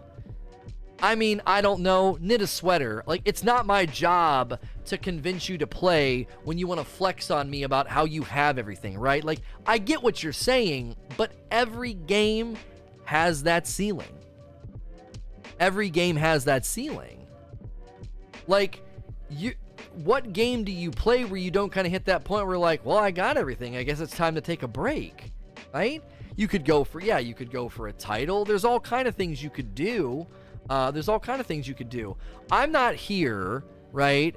I'm not here to try to convince you to play, right? That's not that's not what I'm to try and do for you, okay? But if if this is the way you engage with the content, you have to understand that over time, value will narrow for you. If you binge watch every original series on Netflix, you just have to know over time, the value on Netflix is going to narrow for you, right? I wasn't trying to be mean with the knit a sweater line, but um, right? Like you watch all of Stranger Things and you watch all of, you know, uh, Breaking Bad and then you watch all of Dexter and then you watch, like, and eventually you're going to get to the point where there, you get to the, the shows that aren't as good. You get to the shows that, you know, the value's not as good. Or maybe you get to the shows that aren't, they don't interest you as much. So the value narrows because of the way that you're just ripping through every original series on Netflix. So if you're running raids like this and getting, I guess, an insanely great exotic drop rate, um, and you you know you have everything and you have god rolls on the weapons that other people are chasing right now i i, I don't know what to tell you other than i'm really happy i can buy the 1k voices uh, ornament this week that's exciting Uh, I was wanting to get that real bad, and I, now I don't have to wait for chance. I can just buy it because I have so much dust. Uh, so, end of the day, end of the day, every player has different value points. Every player has different value points, and you always have to know no matter what game you play, the value narrows and diminishes over time if you keep playing. And this is why drip feed content is good because the diminishing value always gets a little kick in the pants every once in a while. I have nothing. I have nothing to do. Hey, new forge, new weapons. Uh huh. And you're like, okay, let me check this out. You know? So that is uh that is that is what I would uh, ignite the forge, eliminate the warden. How are we supposed to open the next forge? Um, I'm assuming is there a quest line on my map somewhere? I don't I don't have a quest line here. I don't see the logo anywhere on the map either. I don't see the little logo. Kill Vex on Nessus.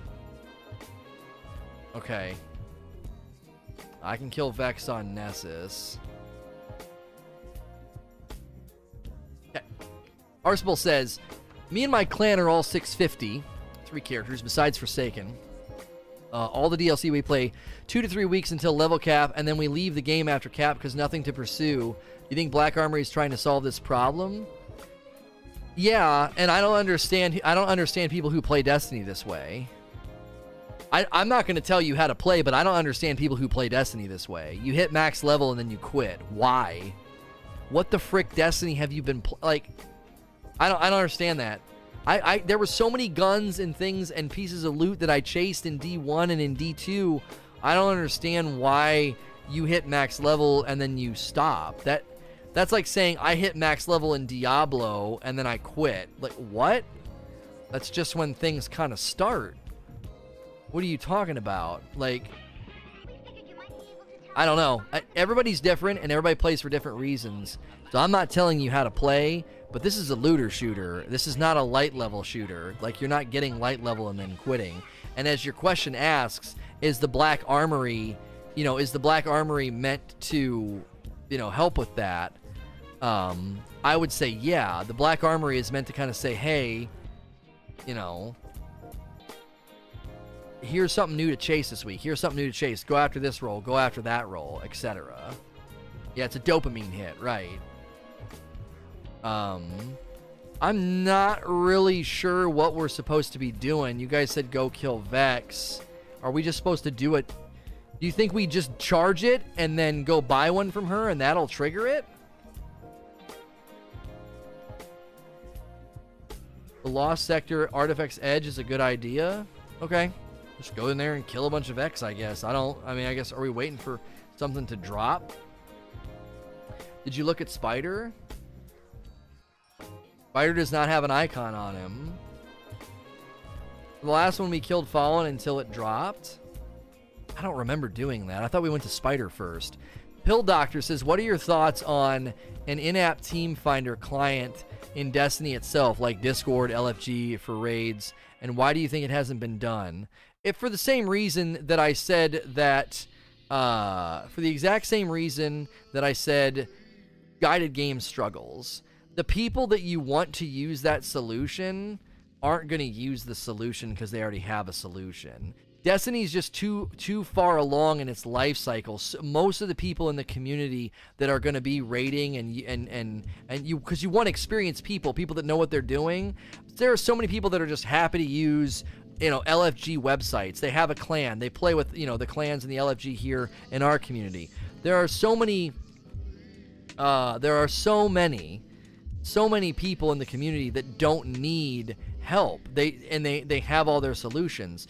So what you do is, is you create a solution that almost nobody uses. And then and then the people that do use it, guess what? They have a bad experience with it. You know? Um, you got to drop in the raid. Oh, I did get to drop in the raid. You're right. Yeah, yeah. Here it is. You're, you're right. I remember now. I got it to drop from the raid, and then I just charged it in the raid. Vex transponder. Now we have to kill 100 Vex. So we'll just keep doing this. This. Uh, this I guess this lost sector over and over again. We can just fast travel out. So, Demon Shark. Do I need to unlock all the forges in order? My second character hasn't done anything, and I'm curious. I have no idea. Chat will have to answer this for Demon Shark, and then I'll relay it for the podcast. I don't. I think you do have to open them in order. I think you do. It's like a. It's like a. It's like a daisy chained. Um, it's a daisy chained quest basically. Can you show us again? It's literally we just killed random Vex and a Vex transponder dropped, and now we have to kill Vex to get to fill it basically. Um, the, the reason I got the second one and I didn't even realize I got it is because the second forge opened the day of the raid, and I was in the raid killing Fallen, and it just dropped. So just kill Vex until it drops. It's exactly like last time. I just completely forgot um, that that's how it happened, and I don't think you know the, what what we had to do for the Fallen. We had to get them to drop the items. I don't even think I have to do that. I think I just have to kill 100 Vex. This is actually going to be a little bit easier uh, to unlock. So, next question. Grizzle Pup. Uh, Grizzle Pup says, How do you feel about the current ways to acquire exotics? Uh, I like that they seem to be doing with the Black Armory, where they seem to be no RNG involved in getting forge exotics. I think there's room for both. I don't think you want to overswing and say, yeah, every exotic is just a quest line. Um, I always think that's a bit of an overreach. It's like exotics need to be rare. What I said the other day was, you know how when you run escalation protocol right now, and he doesn't drop the shotgun, and then your chances go up, right?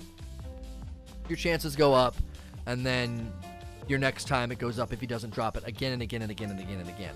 I think every week at reset, it should be like, did you get an exotic last week? No? Okay, your drop rate on exotics is a little bit higher this week, right? Kind of like the prime attunement and it just keeps going up. And your exotic drop rate always resets itself once you get an exotic.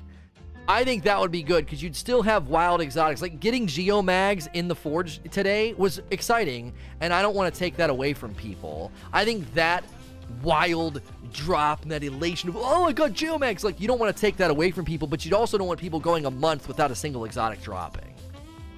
So 40 of 100 is it shared? I had a little bit more than you. I have 46. I think as long as you're in proximity, it counts. I got in there before you, though, and I think I got a couple. Crix7. Do you think we will see something about the spoiler video we saw at the beginning of Black Armory since it's full curse and we'll see Mara again? No idea. I think that's going to have to do maybe with Niobe Labs. I don't think it has to do with the forges. Um, I don't think it has to do with the forges. I think that probably has to do with Niobe Labs, and that isn't here yet. Oh, Cudaho. What do you think? By the way, I appreciate you respecting uh, with your question and not putting the spoiler in your question. Um, Calcutta says, "What do you think will happen to Destiny if D3 repeats the D2 disaster at content launch?" I mean, I've said many times, I don't think Destiny can die if it if it can survive Destiny 2's launch, it's like a cockroach in a nuclear war. Like there's just no you can't kill it. Um I don't think that's going to happen. I went on a pretty long speech about why I think that's incredibly unlikely this time around. I think they completely halted the production and groundwork of Destiny 3 to build Forsaken. Forsaken was basically an investment in the future of the franchise, um, both the here and the now and in the future. Uh, so I, I don't think they're I don't think they're going to make those same mistakes again. I think it's very unlikely. I think they've set themselves up for that to be a, very unlikely turn of events, just given everything they've learned. So, Mr. Big Shot, how you doing, Big Shot? Uh, do you think instead of having to do all the steps to get a forge weapon, you could just run the forge and the weapons drop? I like the mix of I like the mix of there being forged drops, those remix weapons. Personally, I think one of them should drop every time because it's a pretty big pool and they're random rolls. So, like the remix versions of the Galliard and the Swift Ride, I think those should drop. One of those should drop every time because I would really like to just try out the 110 hand cannon, like get the best possible roll and just try it out. But the drop rate is just like it'll it'll almost never happen. Those guns are not good enough to be that difficult to acquire. They're not exotics, so I think they should drop every time. And then on top of that, you have the intentional grind of the forge weapon. Now, as far as as far as like having to you know boomerang back to the tower, you know Bungie's hearing us out on that. You know Cozmo is relaying that to the design team about we really don't like the idea of having to constantly go back and see Ada. And I you know he said that's good feedback. And I don't think that they were in the dark about that. I think again a lot of the times this is buckshot content. They're just trying to hit us with as many things as they can and in the process quality is just going to suffer a little bit like hey uh, did you guys think about the fact that we're, you're going to make them keep going to the tower uh, did you think about that oh no we probably didn't um, Spire integration heroic completed. Complete a heroic Spire integration public event to clear the interface. So that's the that's the one that happens in Exodus Black. It's about to happen right now. That's the one where you have to um, stand on the spires, right? The little things. Thank you for the brand new one, Chris, with the brand new Prime sub, and Ronster for the 100 bits. Thank you for the 100 bits, uh, Ronster. Gloveless Boxer, thank you for the brand new Prime sub as well. Thank you guys so much. Uh, Obey Supreme, is trading ever coming? No, and hopefully not. No, no, no, no, no. No, no, no, no, no. Cleveland. No, please no. We don't want trading. Um, trading is death to loot pursuit games. Don't do it. Um, oh, the Hollows has the Vex one. This is Vex too. It's the same in both places, isn't it? You can do this here and the Hollows. Probably to get the servitor pub? No, we didn't, because the flag's over here. Skull King. I've been working towards the Curse Breaker title since Forsaken launched. I have gotten to the point where, for the past month and a half, all I've needed is the Ghost Ship and Sparrow. I've done all activities each week. Uh, they're available with no luck. Should titles be related to RNG? Here's what I just thought of as I read your question, okay?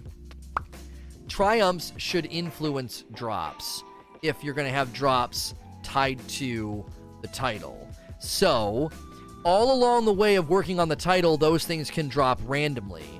Once you get to the point where that's the final piece of the puzzle, then you should get a, a guaranteed drop rate on those items after that point.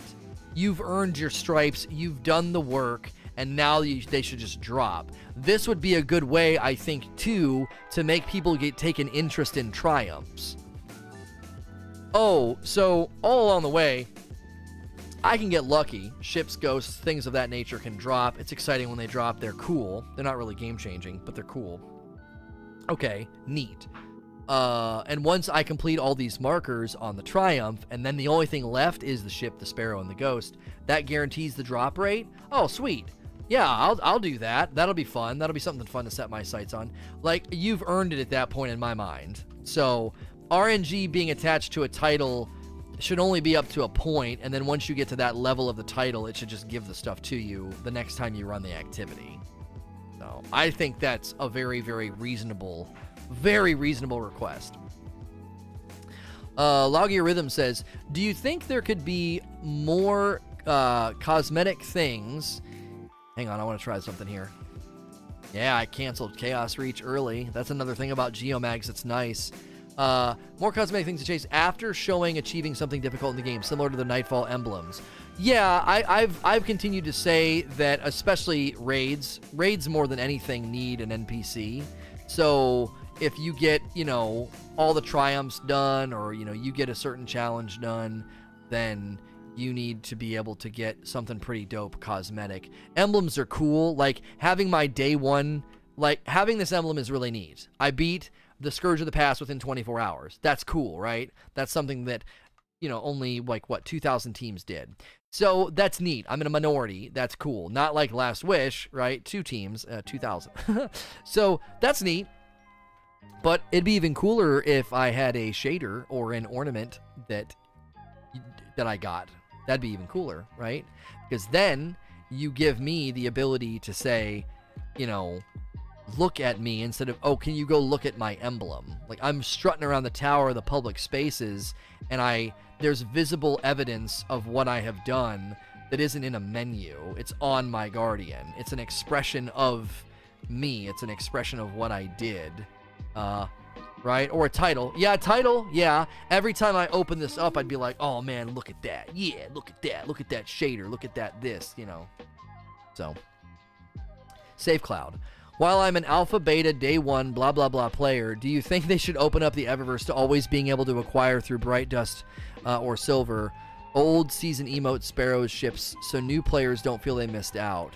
Yeah, I mean, obviously, if they do this, there's probably some guy sitting on a boardroom meeting somewhere squirming in his chair, you know, talking about like urgency of purchase and getting people to buy. And if if it's not a limited time thing, you you know you diminish its its uh, its immediacy and its value because then people can just get it later. You know what I'm saying? There obviously there are people that that would probably think no, that's not a good move if you're wanting to sell stuff, but it would be cool if they eventually came back. You know maybe do sales like whenever you first introduce a new emote or something uh you when you do that you get uh spire integration public event to clear the interface.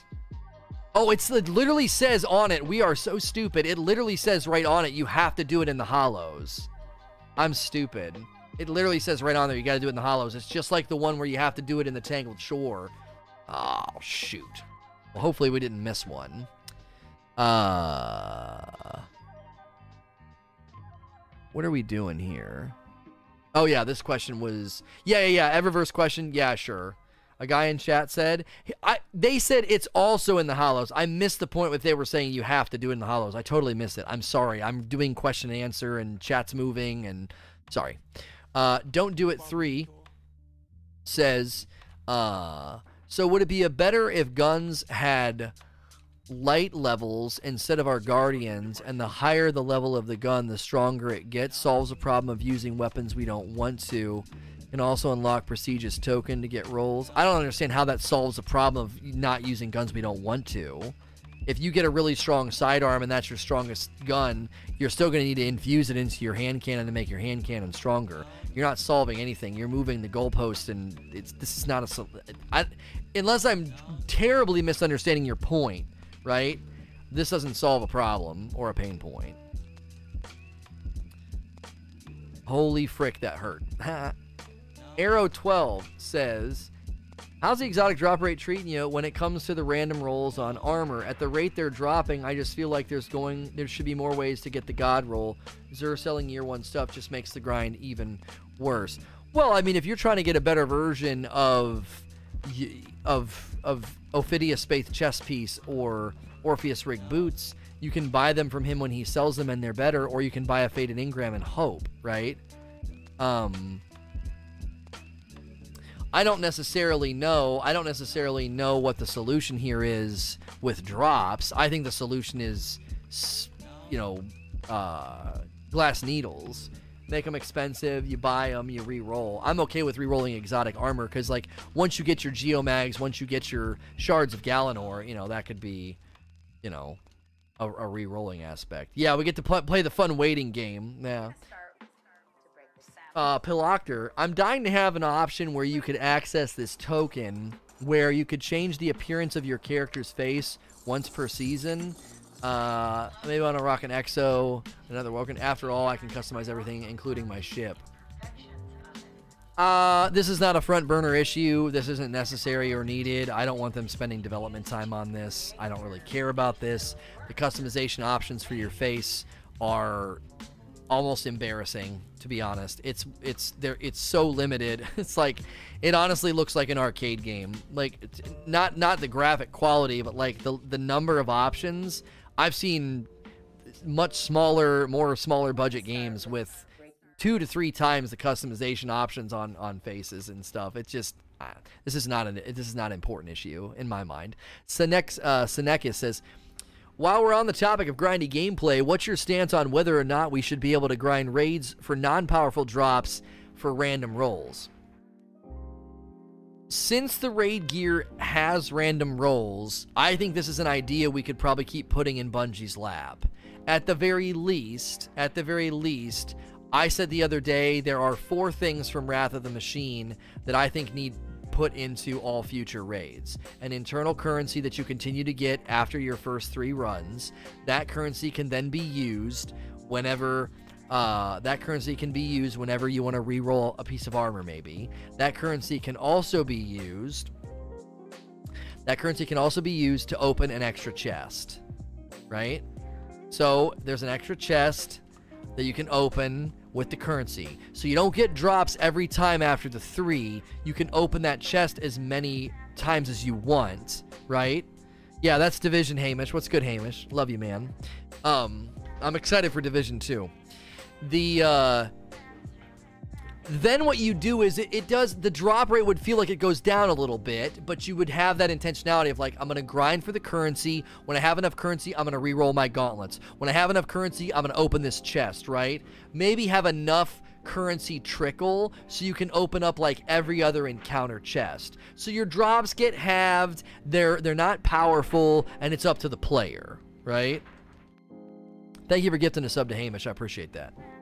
So that's that's how I would that's how I would do it. I think those value points are super super important for raids, but they're also super super important for like that feeling of running a raid beyond uh, oh, he gifted a tier 3 sub to him. Jiminy Christmas. Thank you for doing that as high as I am. Very, very generous, man. Thank you.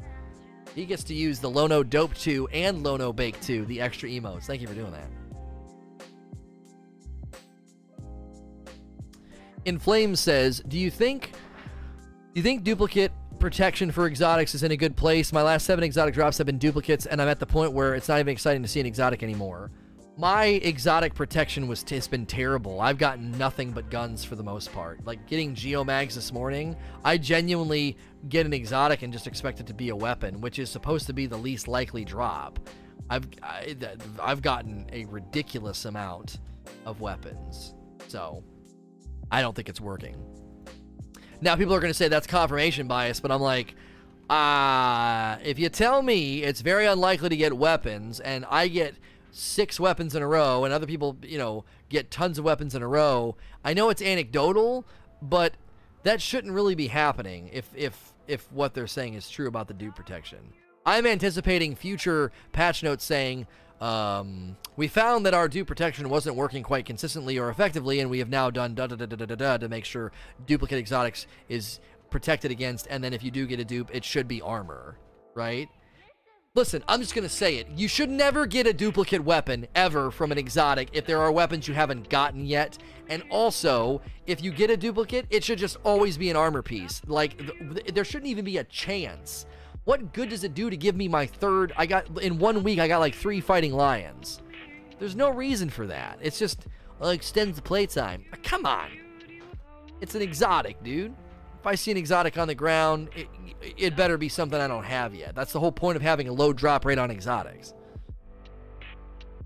DJ uh, Kid uh, DJ Kid Kidota Original says, "Do you think it is important to get dedicated servers? Dedicated servers is a pipe dream at this point. Destiny 3 will be built on the same engine with the same background architectures that are not created and coded for dedicated servers. We're not getting them, and it stinks, and it's a bummer.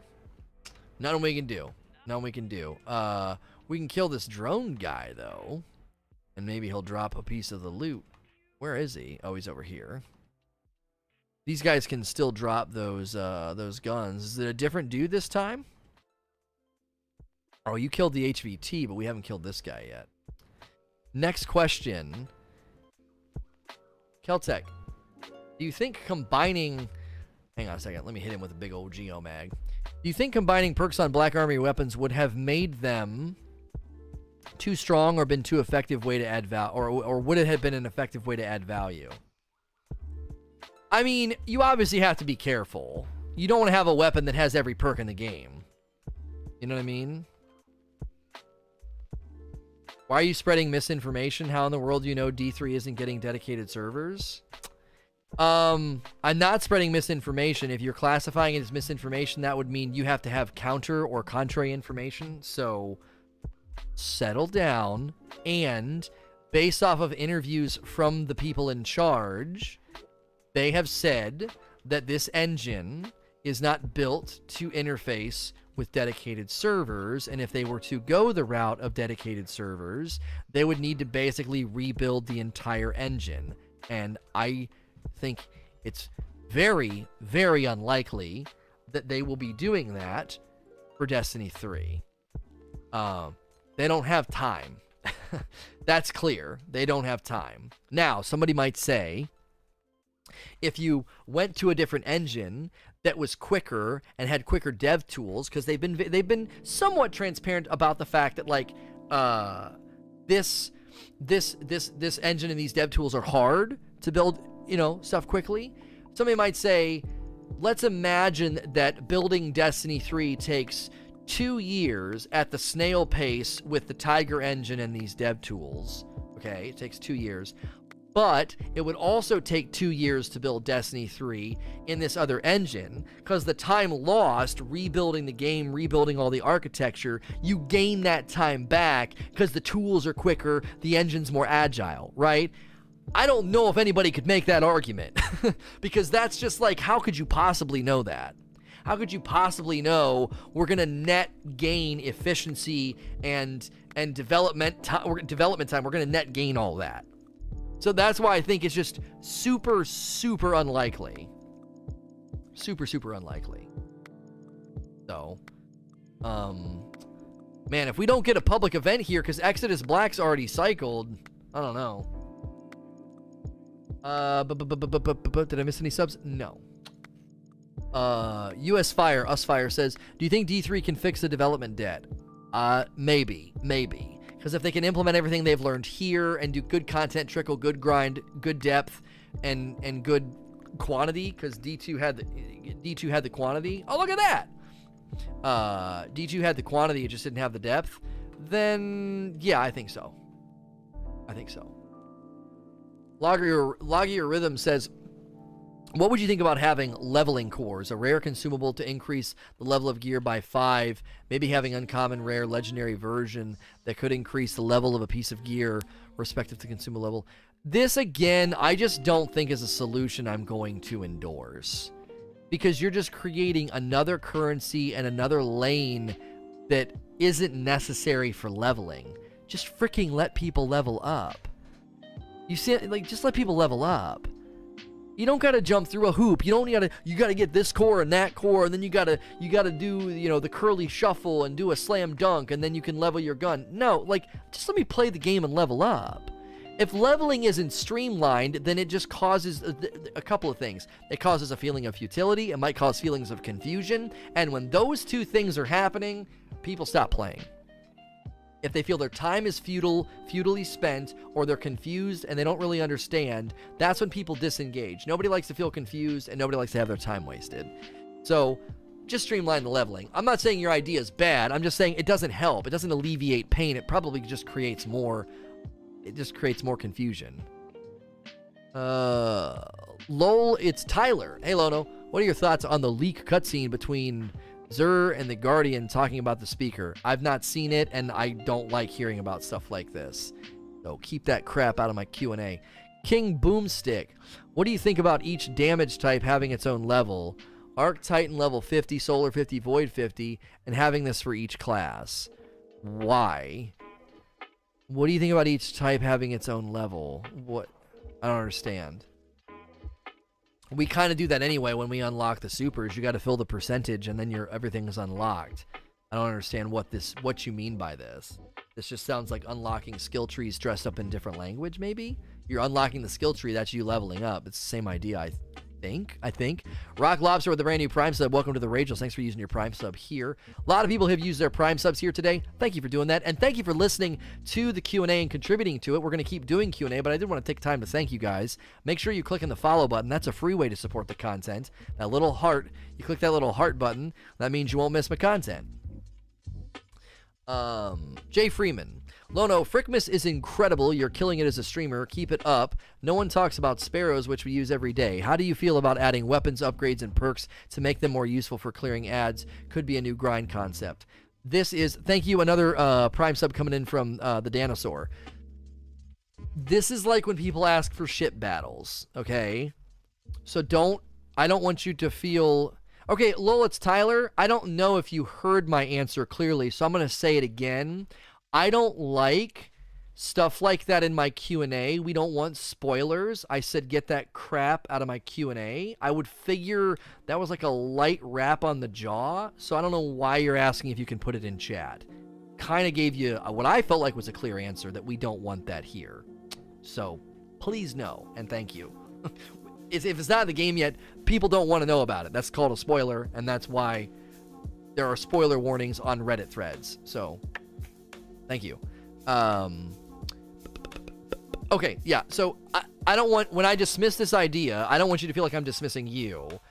But this this isn't uh this isn't a idea that's in line with the identity of Destiny. Okay? Ship battles and sparrows that can shoot and and all this I just don't think that's in line with the identity of Destiny. It's a looter shooter and that feels gimmicky and I'm not against it. I just don't think it I don't think we need to spend development time on making our sparrows little gunships. Now, what if you could unlock different like what if you could unlock a deployable interceptor instead of a sparrow and you could pull that out every once in a while i don't know maybe i just i don't think vehicles are a really big push the tanks in the in the raid are pretty deadgum awesome though, right? And they're awesome not because you can use those anywhere, but because they're tied to the event. So that'd be a cool fight, right? A cool strike fight. You can keep summoning interceptors. You know, I don't know. Maybe, maybe you're onto something. Maybe I shouldn't dismiss your idea. Maybe this could spark another another another cool thing they could do. I don't know. Rated uh, Rack and Ice One says, I know you're a PvE guy, but do you think a separate ranking and high tier weapon pursuit uh, for Rumble would make it a good thing for solo players? Um, mm, I think if you're going to do weapon pursuits like that, it probably would be a good idea to say, um, here are here are requirements and things you need to do that don't drag your face across the sandpaper of comp or whatever. You know, I don't want people having to to play the game in ways that they don't want to for long periods of time. You know, if you want to get the mountaintop and you just really don't feel like going into comp, you know, then you should be able to do it in Rumble. I don't know. I just don't know how much is gained by saying, here's a pretty awesome weapon, and you got to go into areas of the game you typically don't go into. Because that's something in PvP that they allow, don't they? Each week, you can go into PvP and you can hit your milestone, and you do not have to play comp, you don't have to play Clash, you don't play anything you don't want to. You can play what you want to. To me, it would make sense then to say the Pinnacle Pursuit can function in the exact same way you don't have to go into you know elements of the game that you know you're not interested in. What the heck is this guy? Oh, he's like a mini boss for the for the Lost Sector or for the public event. Uh, Al- Al- Alchemy says, "Do you think we will ever get a transmog system like for our armor styles? I don't know. I, I'm not against transmog. I don't think it belongs in the game because when you get a piece of armor, we've talked about this a lot lately, so it must be kind of floating around in the community somewhere. Um, you, if you get a piece of armor from the raid, if you get a piece of armor from IO, it's supposed to look a certain way because of where it comes from, right?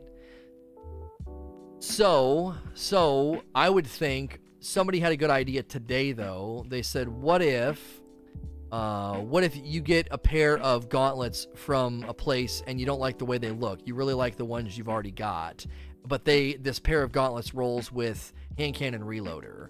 Why can't I infuse the perk into my gauntlets? I'm more okay with that than being like, I got a great pair of gauntlets from the raid, but I want to transmog them and make them look like something else. Well, Lono, you're just splitting hairs.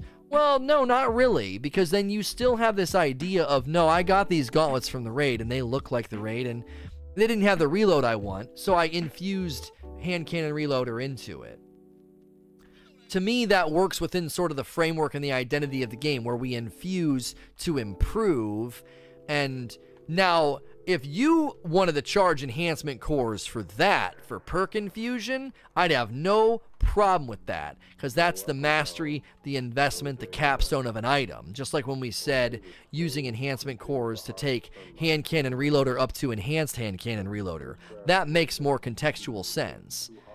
Again, I don't think they're going far enough with these investment systems, which is why including enhancement cores and infusion doesn't make any sense because infusion is supposed to be a pretty simple process. There can be more complex processes processes where you're investing in your gear, and that's where that stuff is better suited. Okay, so we charge the key, and now we have to farm minotaurs. I'm trying to think, is there anywhere minotaurs spawn regularly. I don't know if we can even can we can you load up a strike to do this? Destroy Vex Minotaurs in Artifact's Edge, the Hollows, the Glade of Echoes, Watcher's Grave to cl- calibrate the device further. Um, we should basically hope for another Spire event. The one in, I know the one in Exodus Black. Did it say the Tangle? Can we do it in the Tangle? Watcher's Grave. Artifact's Edge, Hollows, Glade of Echoes, Glade of Echoes, and Watcher's Grave. There's Minotaurs that spawn sometimes in Artifact's Edge. I guess we could do that until we get a public event in Black, Exodus Black. DJ Sticks, do you feel that a lot of the content seems missing to the average player because a good amount of the content is secret in ciphers? Right, like that's why I said that's why I said like update the UI every week to say Gambit's dropping this, this planet's dropping that, you know what I mean? Blade of Echoes event should be Aspire. Blade of Echoes event should be Aspire. Oh, yeah, let's go check it out. Let's go see if it is. So yeah, I do think they could educate the players more about where loot is and how to get it. Last question from Roll, Roll Your D20, guys. Great Q&A today. It's pretty long. It was over two hours, I think. Lono, it seems like every time we get a DLC or old year that we grinded, uh, the stuff we grinded for gets left behind. We grind to the level cap, level 50, and then our light level, we grind for our gear becomes obsolete. Do you think Bungie should start adding old NPC gear? I mean, yeah, I've, I've outlined this idea today about slowly, um, we could do the start of Inverted Spire 10 times. Oh, do you think that counts? Yeah, let's try that. Let's see if that works. Yeah, I like the idea of bringing the old gear forward. Now, you're saying it's obsolete. It's not obsolete. You could level up a Manananan right now. You could level up your Midnight Coup right now, uh, and they're perfectly they're perfectly fine weapons, right? They're not um they're they're they're not obsolete. Now, are they weaker? Sure. You can't do mods? Yeah, but the lack of mods doesn't make Midnight Coup crap. It doesn't make the Manananan crap. They're still great weapons. Um so, oh, there's no Warden of Nothing this week. I am sorry, folks. I've turned everybody on to the Warden's Law, and uh, you can't grind for it this week. Sorry. You can rejoin us, Milo. So, I love the idea of bringing weapons back on the planets and having them have the rework mods. Like, I really would love to get an old fashioned. Uh, I really would love to get an old fashioned. It'll like, kick you, and it won't let you log in. Well, this only works with three people because if not, we're going to get somebody else in our strike with us. Um, I guess we'll just try it and see if it counts. So, all right, I'm going to keep grinding this so you guys don't go anywhere. Keep watching the stream. If you're listening to this on iTunes, Google Play, Spotify, or watching on YouTube, you can probably catch me live right now, twitch.tv slash say no to rage. I stream 7 a.m. Eastern into the evenings around 5 p.m. Eastern. So I'm probably live right now while you're watching or listening to this. So come hang out with me. Uh, and as always, I appreciate you watching and listening to my content. Please like, share, and subscribe.